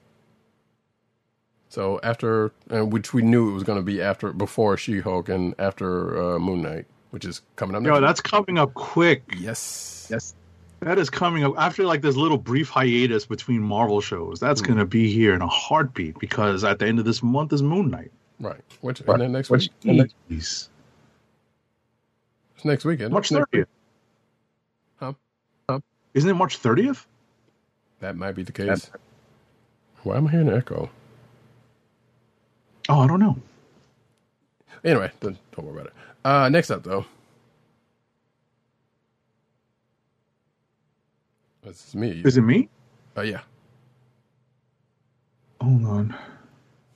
Oh no! Wait, no, no, no! I did the Ms. Marvel trailer. You got the Disney Plus slammed. Okay. Um. Well, so this is actually we already this is kind of old, slightly old, and so this part we kind of talked about this, but this is kind of aftermath. So Disney Plus Shady. by I'm sorry. You said aftermath. I said shady. Nice. Um, Disney Plus slammed by Parents Council for adding. So this is stupid. The Disney Plus slammed by Parents Council for adding mature, mature rated Marvel shows. Now we've already talked about the fact that they put an age gate on on the stuff, and I, I feel like if they had if Disney Plus had if they had not done this, they would have uh whoever these this stupid council is would be going after them for that. Like, come on, police your own goddamn kids. Anyway, um, so Walt Disney Company has added uh, the Marvel Netflix shows to Disney Plus. We already got there. In fact, they came out yesterday as of, as of this recording. Uh, they're definitely if you go on there now, if you haven't gone on there in recent days, there is there is the same saying, hey, set up a profile, set up parental um, uh, contr- controls on there. So that Right, right when you center. log in. Yeah, yeah. Right when you Um, log in. But apparently, the Parents Television and Media Council, the PTC, has taken issue with the fact that the, the content is on there at all, despite the fact that it has parental controls. Stupid people ain't got nothing else better to do. Uh, the company's eponymous platform, Disney Plus, logically marketed itself as a family friendly streaming service. This is a quote. And parents have placed their trust in Disney to deliver just that, uh, says Tim Winter, president of the PTC. Uh, it is wildly off brand for Disney Plus to add uh, TVMA and R rated programming to this program, uh, to platform, ostensibly to increase subscriber subscription revenue. That is stupid and baseless. Um, he also added, so what's to come next? Adding live actions. See, this is stupid. Th- th- Yeah, I was gonna gonna say, read there's that. no point. Yeah, there's Yeah, no point in going that. on and on. It's just that it's it's it's silly that they would complain because they want they they allegedly think that Disney Plus is supposed to be wholesome family entertainment. Right. But come on, Disney Plus is a gigantic conglomerate of uh, of um, you know uh, you know Disney and, and its holding companies and all that stuff, its subsidiaries. They have so much content and they want to put it all on one platform. This is the best way to do it: is to put like a Roddykat said, put the the controls in the hands of the parents. And if they're silly enough to not to not uh, um, uh, set you know the the pin you know to uh, to to uh, restrict access to the mature stuff, that's their problem. Right. Oh, they're police. They give you the tools. Yeah, Right. they give you the tools. You have to use them. Right. But then somebody else would be like, "Well, they're telling us that we have to do this." this, this. That's so so freaking stupid. These these people have nothing else better to do um, with, with their lives uh, uh, with stuff like this.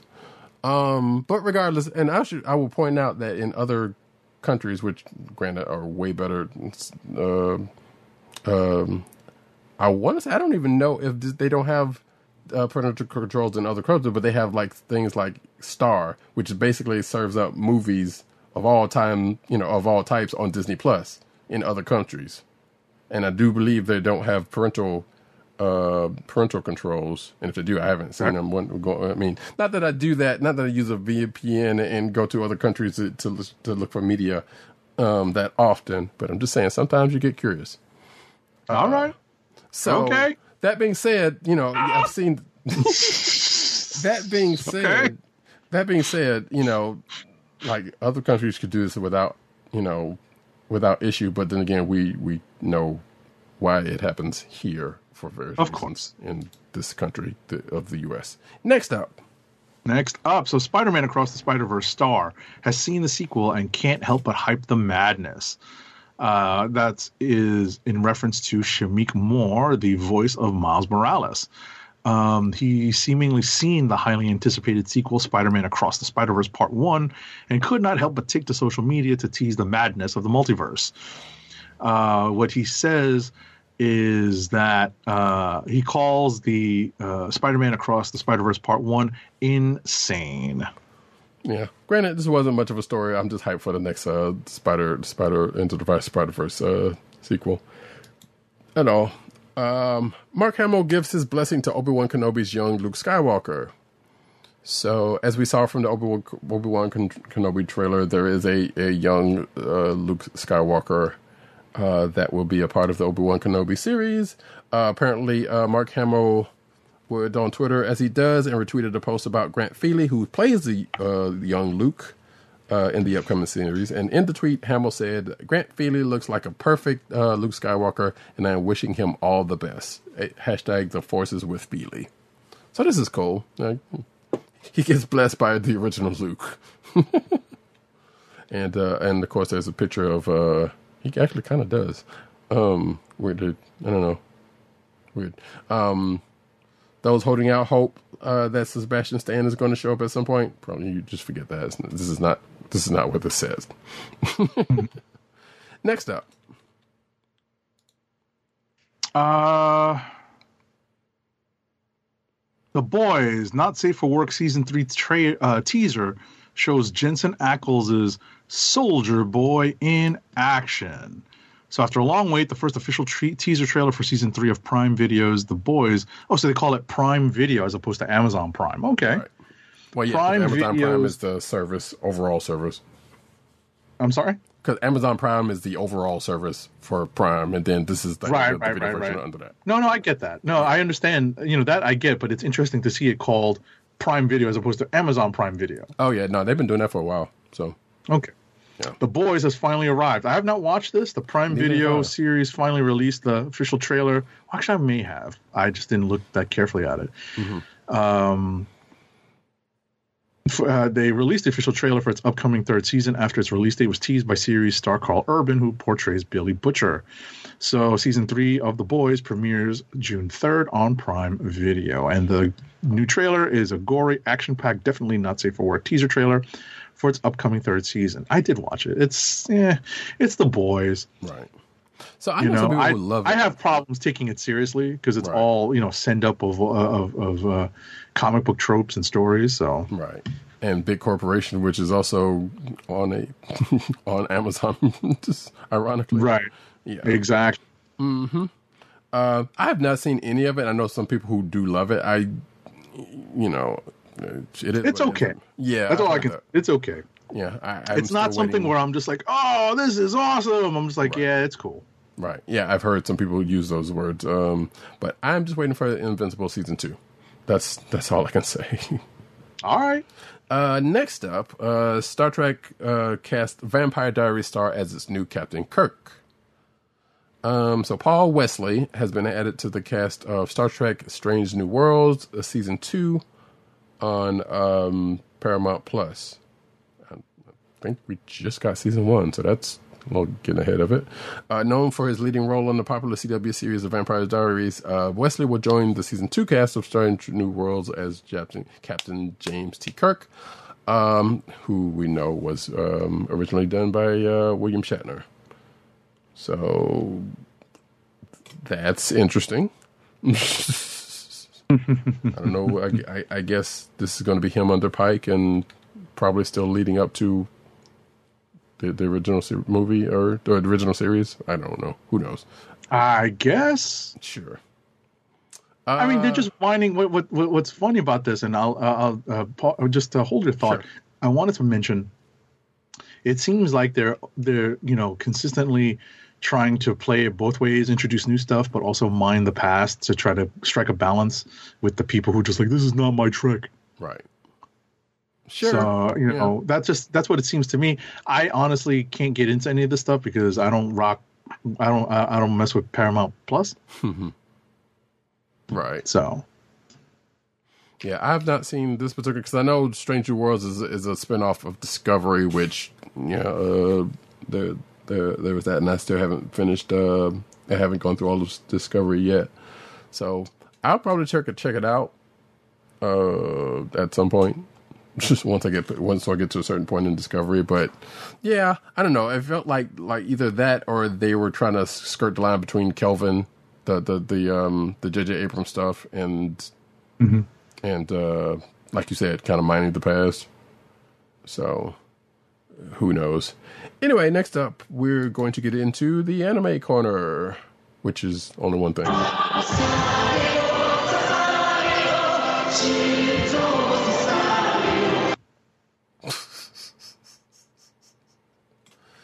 uh, go for it. Take this one. Uh, Funimation titles are now available on Crunchyroll as of March 16th.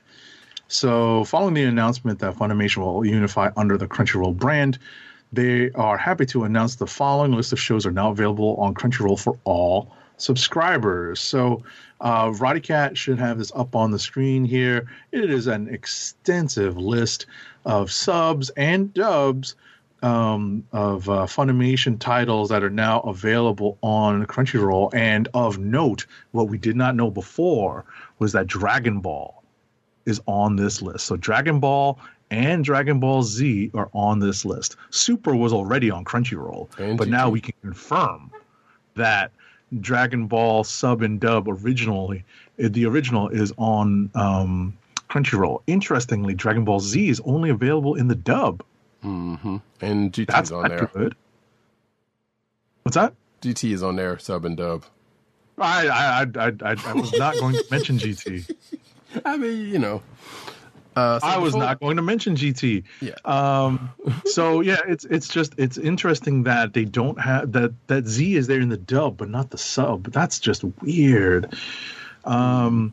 You know, uh, so lots of lots of dubs like the dub for uh, Fire Force seasons one and two uh, are, are moving over to uh, to Crunchyroll where they uh, where they have the sub and uh, the dubs for Tokyo Ghoul, another uh, uh, popular uh, anime. But it's nice that uh, the Dragon Ball stuff, which was one of the, the, the main things I wanted to maintain uh, access to, is moving over to uh, Crunchyroll right away. Um, you know, it just sucks that the Dragon Ball Z sub is still going to be on Funimation, but not on Z uh, on Crunchyroll. That is. Well, I mean, I, I guess, I mean, at some point, uh, Funimation will cease to exist. So you, you, Right, like eventually, wonder- yeah. Right. So you got to wonder if the sub, the sub's going to come over at some point. I'm curious about which dub is actually. It might have been. It's probably more likely the newer dub as opposed to the old one uh, of uh, Z. That's probably on. I wouldn't know. I wouldn't know the difference. So It's probably best that you don't. When you came along to it, there, there's a much improved dub that that uh, came along. So, uh, but regardless, so this list was yeah. So when I got this initially got this article, uh, it was like before the eighth, or it was after the eighth. So this is Yeah. received another. So the, the Dragon Ball stuff came in uh, in between me getting this article. Mm-hmm. yeah, exactly with the new update. So yeah, I guess uh, I'll just have to keep monitoring for the updates. You know, and and and I guess it's just an eventuality, Mm-hmm. as Roddykat mentioned. It's it's it's an eventuality that uh, Dragon Ball Z, the sub of Dragon Ball Z, is going to make its way over to Crunchyroll. Right. Because that would be Alrighty. real crazy for them not to put that on there. So yeah, my hero dubs are on there, um, which I don't care because I'm watching the sub when it gets around. Yeah, it. exactly. I watched it in the sub also, but it's nice that the dubs are coming over. Yeah. And I guess they have different. You know, uh, I think we talked about this earlier during my uh, during the early phase of my uh, anime journey. Is that um, Crunchyroll and Funimation, because they were separate companies, had different dubbing companies or different dubbing processes or different people doing the dubbing, so they were subtly different. Probably, especially for the more Funimation stuff. Yeah, more than likely because they had their own people doing their own stuff, and then Crunchyroll's getting it from whoever. Yeah. Right. So it's interesting because, you know, specifically like the My Hero stuff, they're pulling all the dubs. So maybe they're replacing the dubs that Crunchyroll has and using the Funimation ones. Yeah, probably, probably. Um. It doesn't make sense to keep both. Well, so if I'm not mistaken, probably if there was a dub of, was there a dub of My Hero on Crunchyroll already? Because I don't remember that was the case. I think they were just doing simulcast subs, Oh, were they? I don't I know. be- I I, only I'm watched it on. Funimation.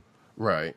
So I'm not sure that that part. I'm not sure because I never because I didn't watch it, but I knew they were doing simulcast stuff, and therefore so it was, so it was subs. So they didn't, Gotcha. as far as I know, didn't have dubs. As far as I know.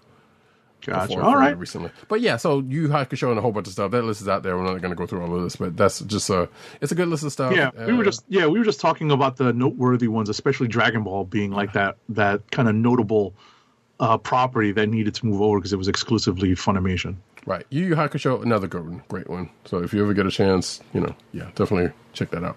Anyway, we'll move on to the comic book news, but yet still stay over in the anime corner. Uh, let's see here. What will I play? What will I play? What will I play? Uh, That's actually a very appropriate. Transformers. Sure. Right, because it was originally a Japanese property. Well, sure, sure, sure. Uh, Dragon Ball Symphonic uh, Adventure Orchestral Concert opens in Los Angeles on May 21st. So, Toei Animation and Overlook Events uh, announced on Tuesday that the Dragon Ball the Symphonic Adventure Live Orchestral Concert Series, say that five times fast, will open at the Microsoft Theater in Los Angeles on May 21st. Tickets for the show went on sale uh, last, I guess, Friday. Uh, so, So if you want to hear you some uh, some Dragon Ball music, some uh, some Chala Head Chala with the big orchestra, uh, and you're in Los Angeles, have at it. Uh, next up, Chala, head chala. All right. Bleach Brave Souls available now for free on PlayStation 4 if you still have one. Um, the PlayStation 4 free to play version of the action title Ble- Bleach Brave Souls is available now on the PlayStation Store. The title, which originally launched in 2015 as an iOS and Android game before releasing on PC in 2020, is one of the most popular Bleach video games to ever release, garnering over 60 million downloads since its launch. For those unaware, the game drops players right into the world of the iconic manga and anime and puts them through some of the biggest moments from the story of Bleach. Uh, let's see. Oh, that's cool. yeah, Yeah, so it's available now for free. yeah, it's been out on PC for for a good minute, and but I don't think Free 99, folks. Yep, yep. So, uh, Avatar Legends gives Katara and Sokka's home an official name. Uh, Avatar Legends, I believe, is the new board game, or is it a board game or card game? One or two, something like that, is coming out. But uh, apparently, um, um, uh, Sokka and Katara's uh, homeland is given a name of Wolf Cave, Wolf Cove. Uh, so that is the Southern Water Tribe's name uh, a home name, I guess. Go figure. Um, next, Bring home the Serenity with Hero Collector's newest Firefly model ship. Firefly is one of the most beloved sci fi series of all time, and fans will soon be able to bring home a die cast model of the iconic Serenity spaceship thanks to Hero Collector.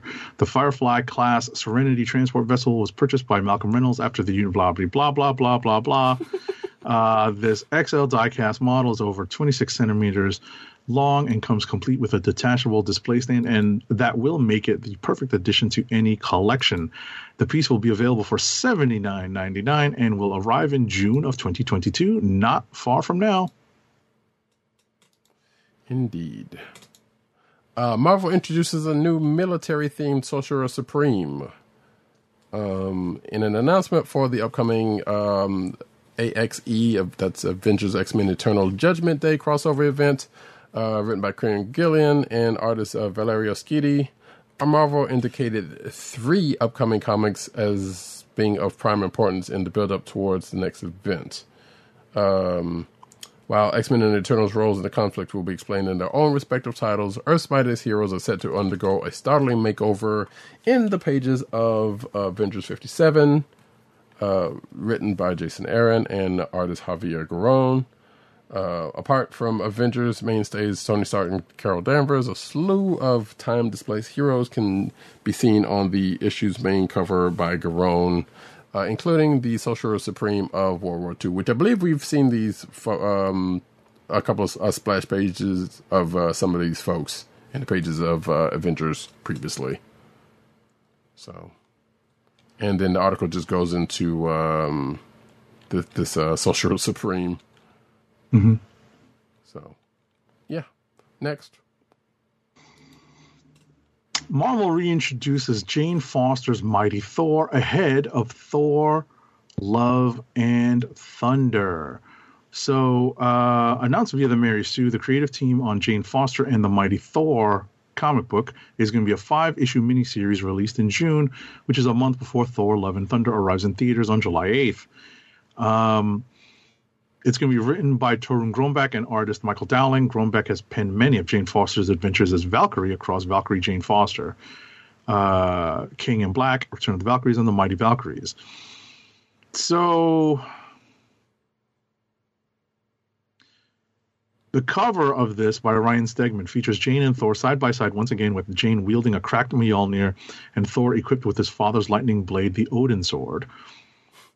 The reason Thor is using the Odin sword is because the current arc of his solo title, God of Hammer, sees Mjolnir become sentient when it possess when it's possessed by the Mangog. Remember what I said when I was talking about the most recent issue of Thor that they were making it match the movie? Right. Totally right. Hmm. Also, um, lightsaber jokes. I'm just gonna leave it right there.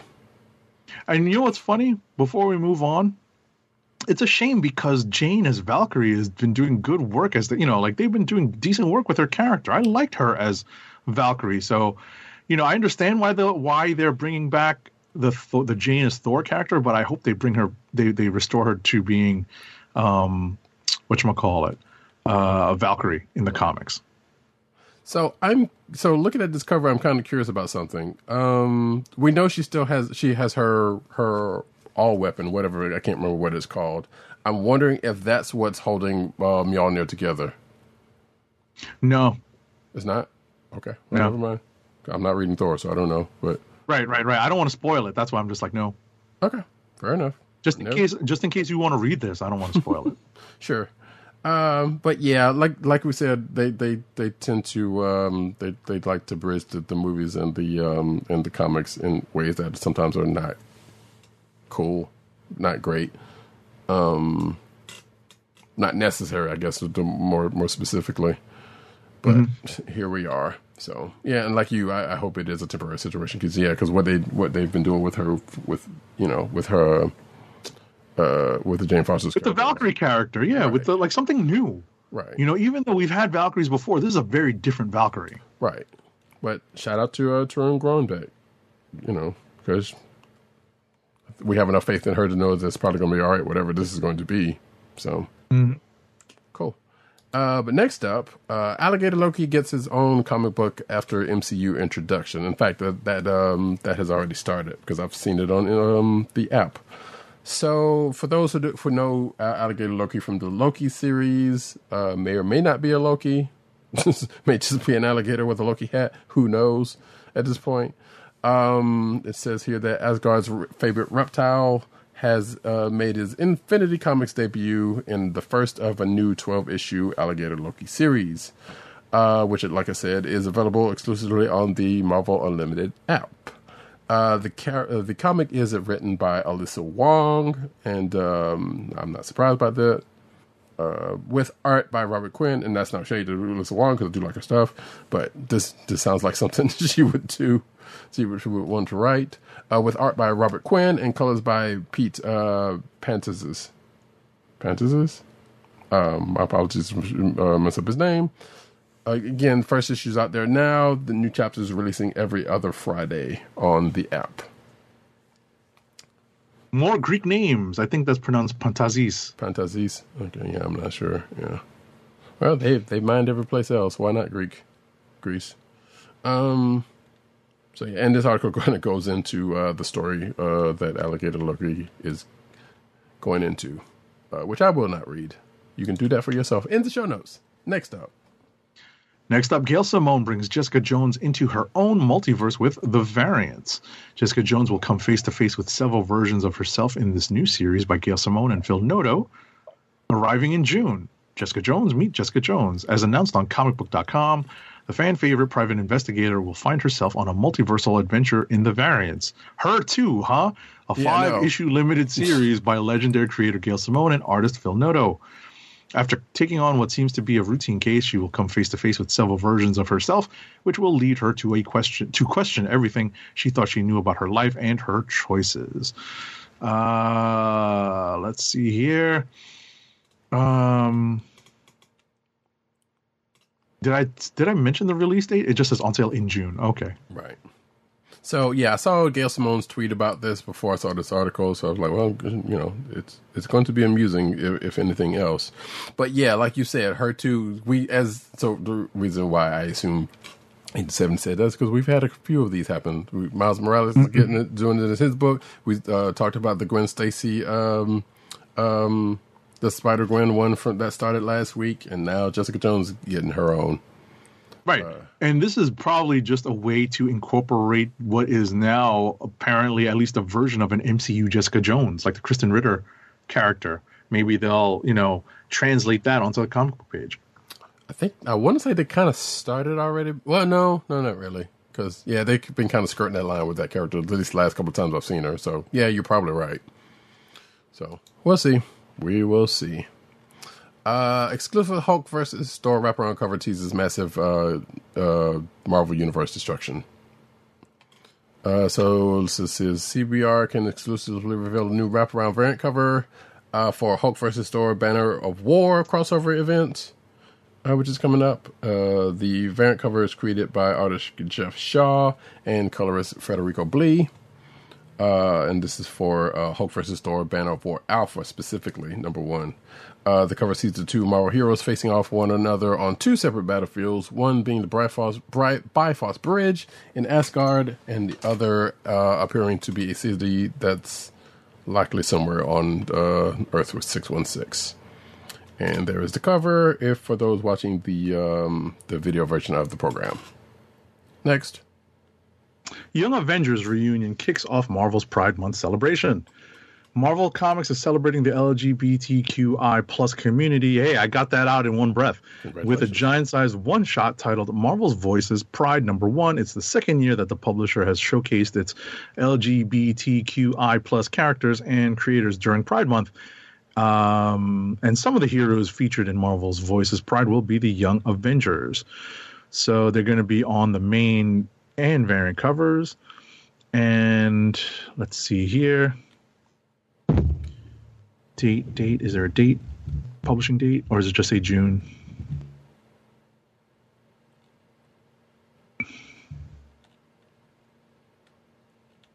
Um, I do not see It it. doesn't give it doesn't give a, a publishing date, does it?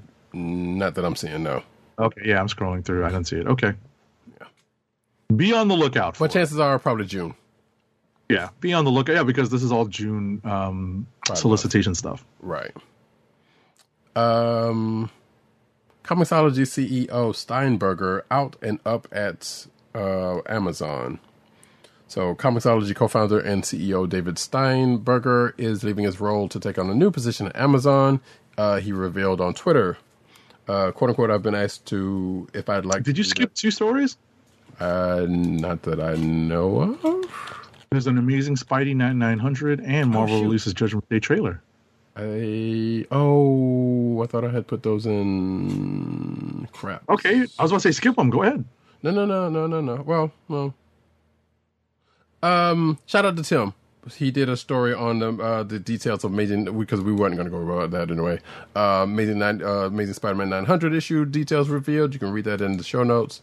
And uh, as uh, Agent Seventy said, uh, Marvel releases a Judgment Day trailer um, uh, that you can read in the show notes. So next up, uh, you can take the one after that comes out just think, because there's really not much else to that one. God. Ah, JLA Avengers scalpers, high prices on Hero Initiative Benefit Edition, and some sad news. As the JLA Avengers crossover reprint began to hit shelves last weekend, now this week, in honor of artist George Perez, some online scalpers took advantage and are taking advantage of the situation by reselling the copies at an enormous high price.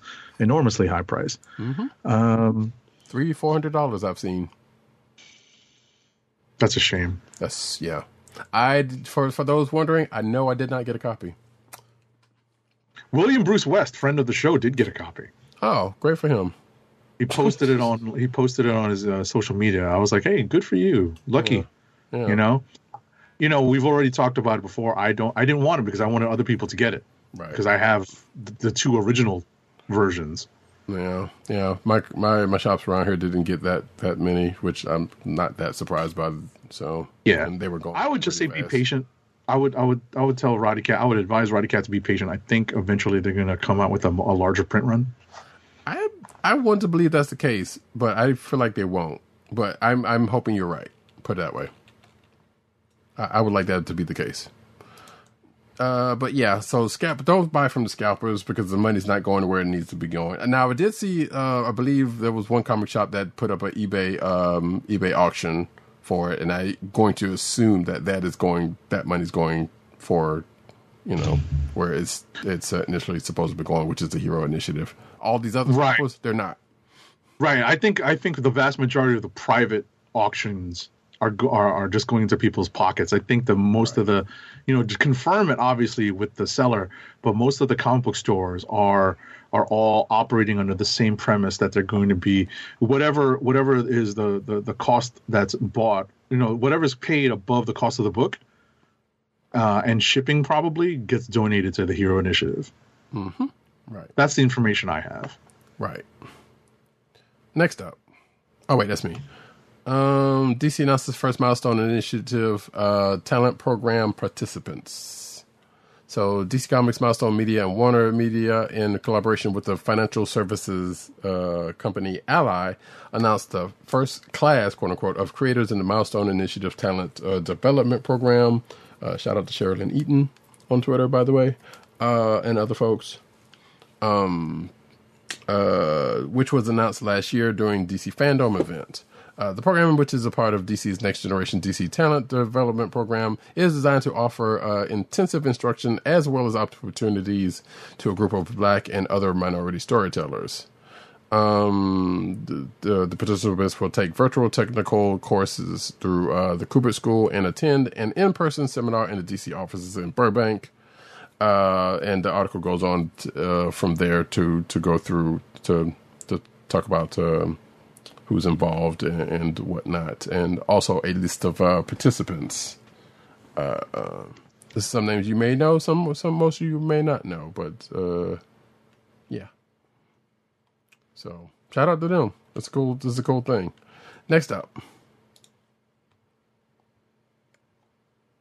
DC's non-binary Flash returns in new gender-bent Teen Justice series.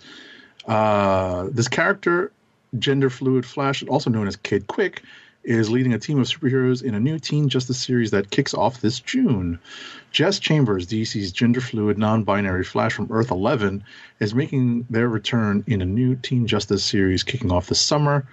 Um, so this is the future state Flash that I'm not familiar with. Correct. Will join the rest of the young heroes of Earth 11 in a new multiversity Teen Justice series by Ivan Cohen, Danny Lore, Marco Failla, and Enrica Eren Angiolini. Man, you gotta love the fact that I do my best to pronounce these names. pretty good. Um, let's see here. now I'm looking for the publishing date. On sale June 7th. Of course. In time for Pride. Um, Black Adam lands solo series ahead of uh, upcoming film. Uh, so DC Comics has announced that uh, writer Christopher Priest and artist Rafa Sandoval uh, and um, it says co- covert artist Irvin Rodriguez are teaming up together for a new Black Adam series uh, that will start in June.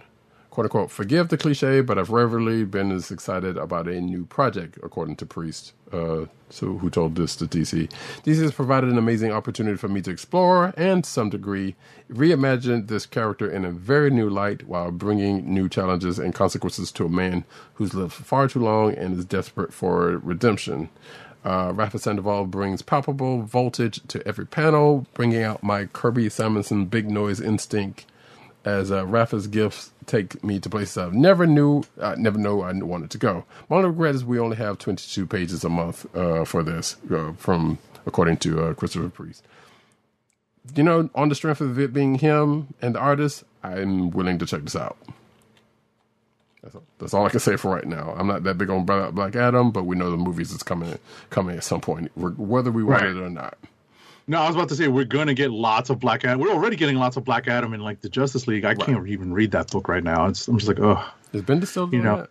yeah. Bendis is on it, and of course Naomi's got to play uh, a big role because that's his, you know, that's his baby girl. Sure. and uh, uh, it also has to reflect um, the directions of the other DC books. So, like Hippolyta is the Wonder Woman, and Black Adam is running around, Not for long. and I'm like, yeah, but I'm just like, oh, okay, I can't read this.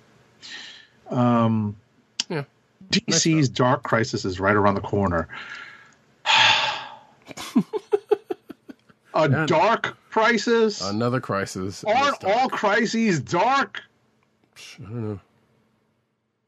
Dark crises is right around crisis. Nah, I, like like I'm already making it plural, right?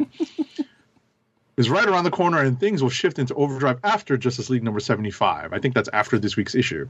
Hmm. The fallout from the death of the Justice League is going to be massive, and a new three issue crossover with The Flash will not only deal with the absence of the League, but it will also deal with the search for Barry Allen in the Speed Force and whether or not he wants to be found in the first place.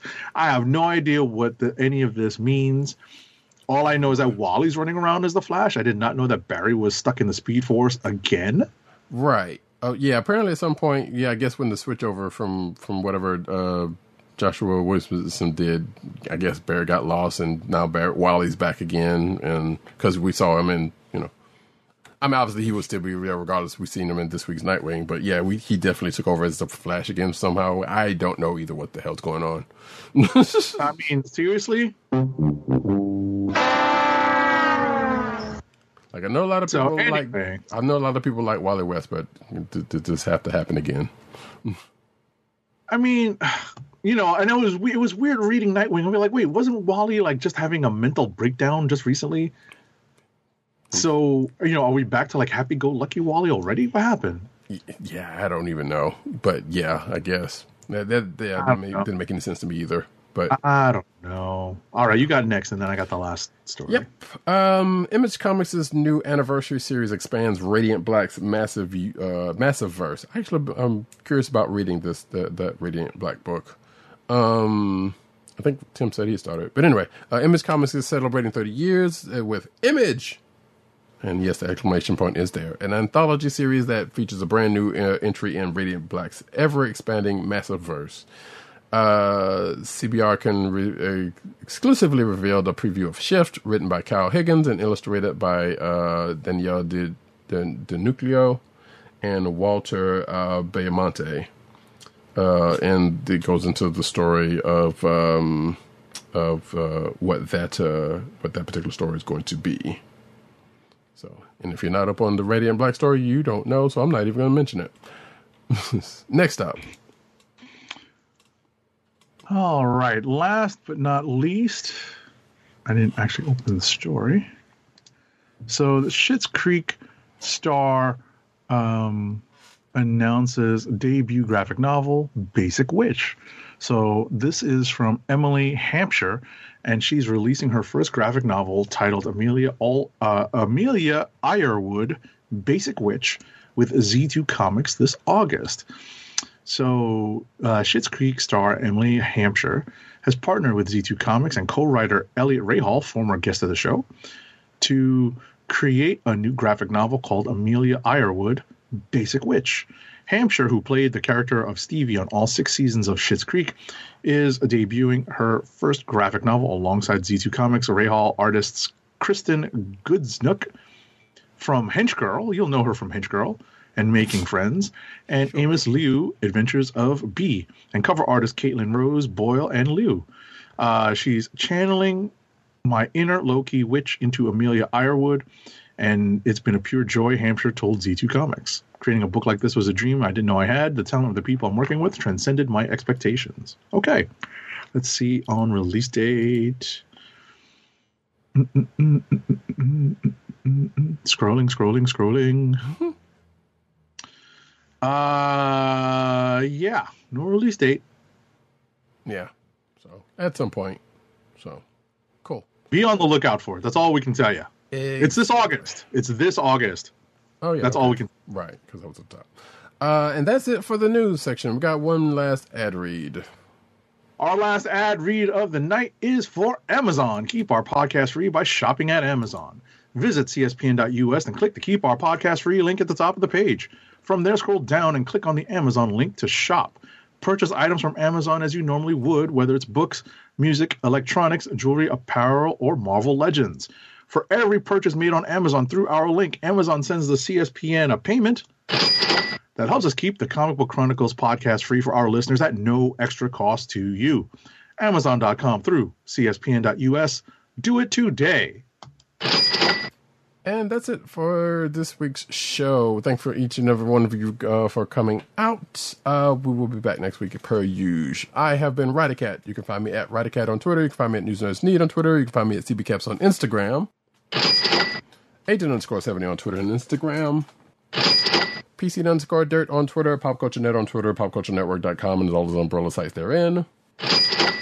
Uh, Tim DOGG98 on Twitter, the Osiris ish. Uh, also, you can find him on the Kliq Nation on Twitter. You can also find him on the at CB Cron on Twitter, which is a Comic Book Chronicles uh, Twitter account. You can also find him over at comicbook.com, where he's over there writing his face off. You can find us recording every Thursday. Oh, excuse me. You can find us on the Coastal Podcast Network. That's CSPN.us. Do it today. Which I don't remember if I said that earlier. You can also find us on your podcast perusal plays of choice, whether it be Google Play, Apple iTunes, aka Apple Podcasts, Spotify, or the Coastal Podcast Network's SoundCloud page. You could also find us recording every Thursday night, uh, 9.30ish p.m. on the YouTube channel of The Kliq Nation. That's youtube.com slash The Kliq Nation and twitch.tv slash Comic Book Chronicles. Uh, yeah, we'll be back next week. Uh, we got Moonlight coming up the week after that, and you know more shenanigans, uh, uh, Star Trek, Picard, all that kind of goodness. Uh, so with that, uh, this has been uh, the the Comic Chronicles. Peace. Peace one. My time is up. Peace out to Brooklyn. Good evening, Rick. Would you believe it's it's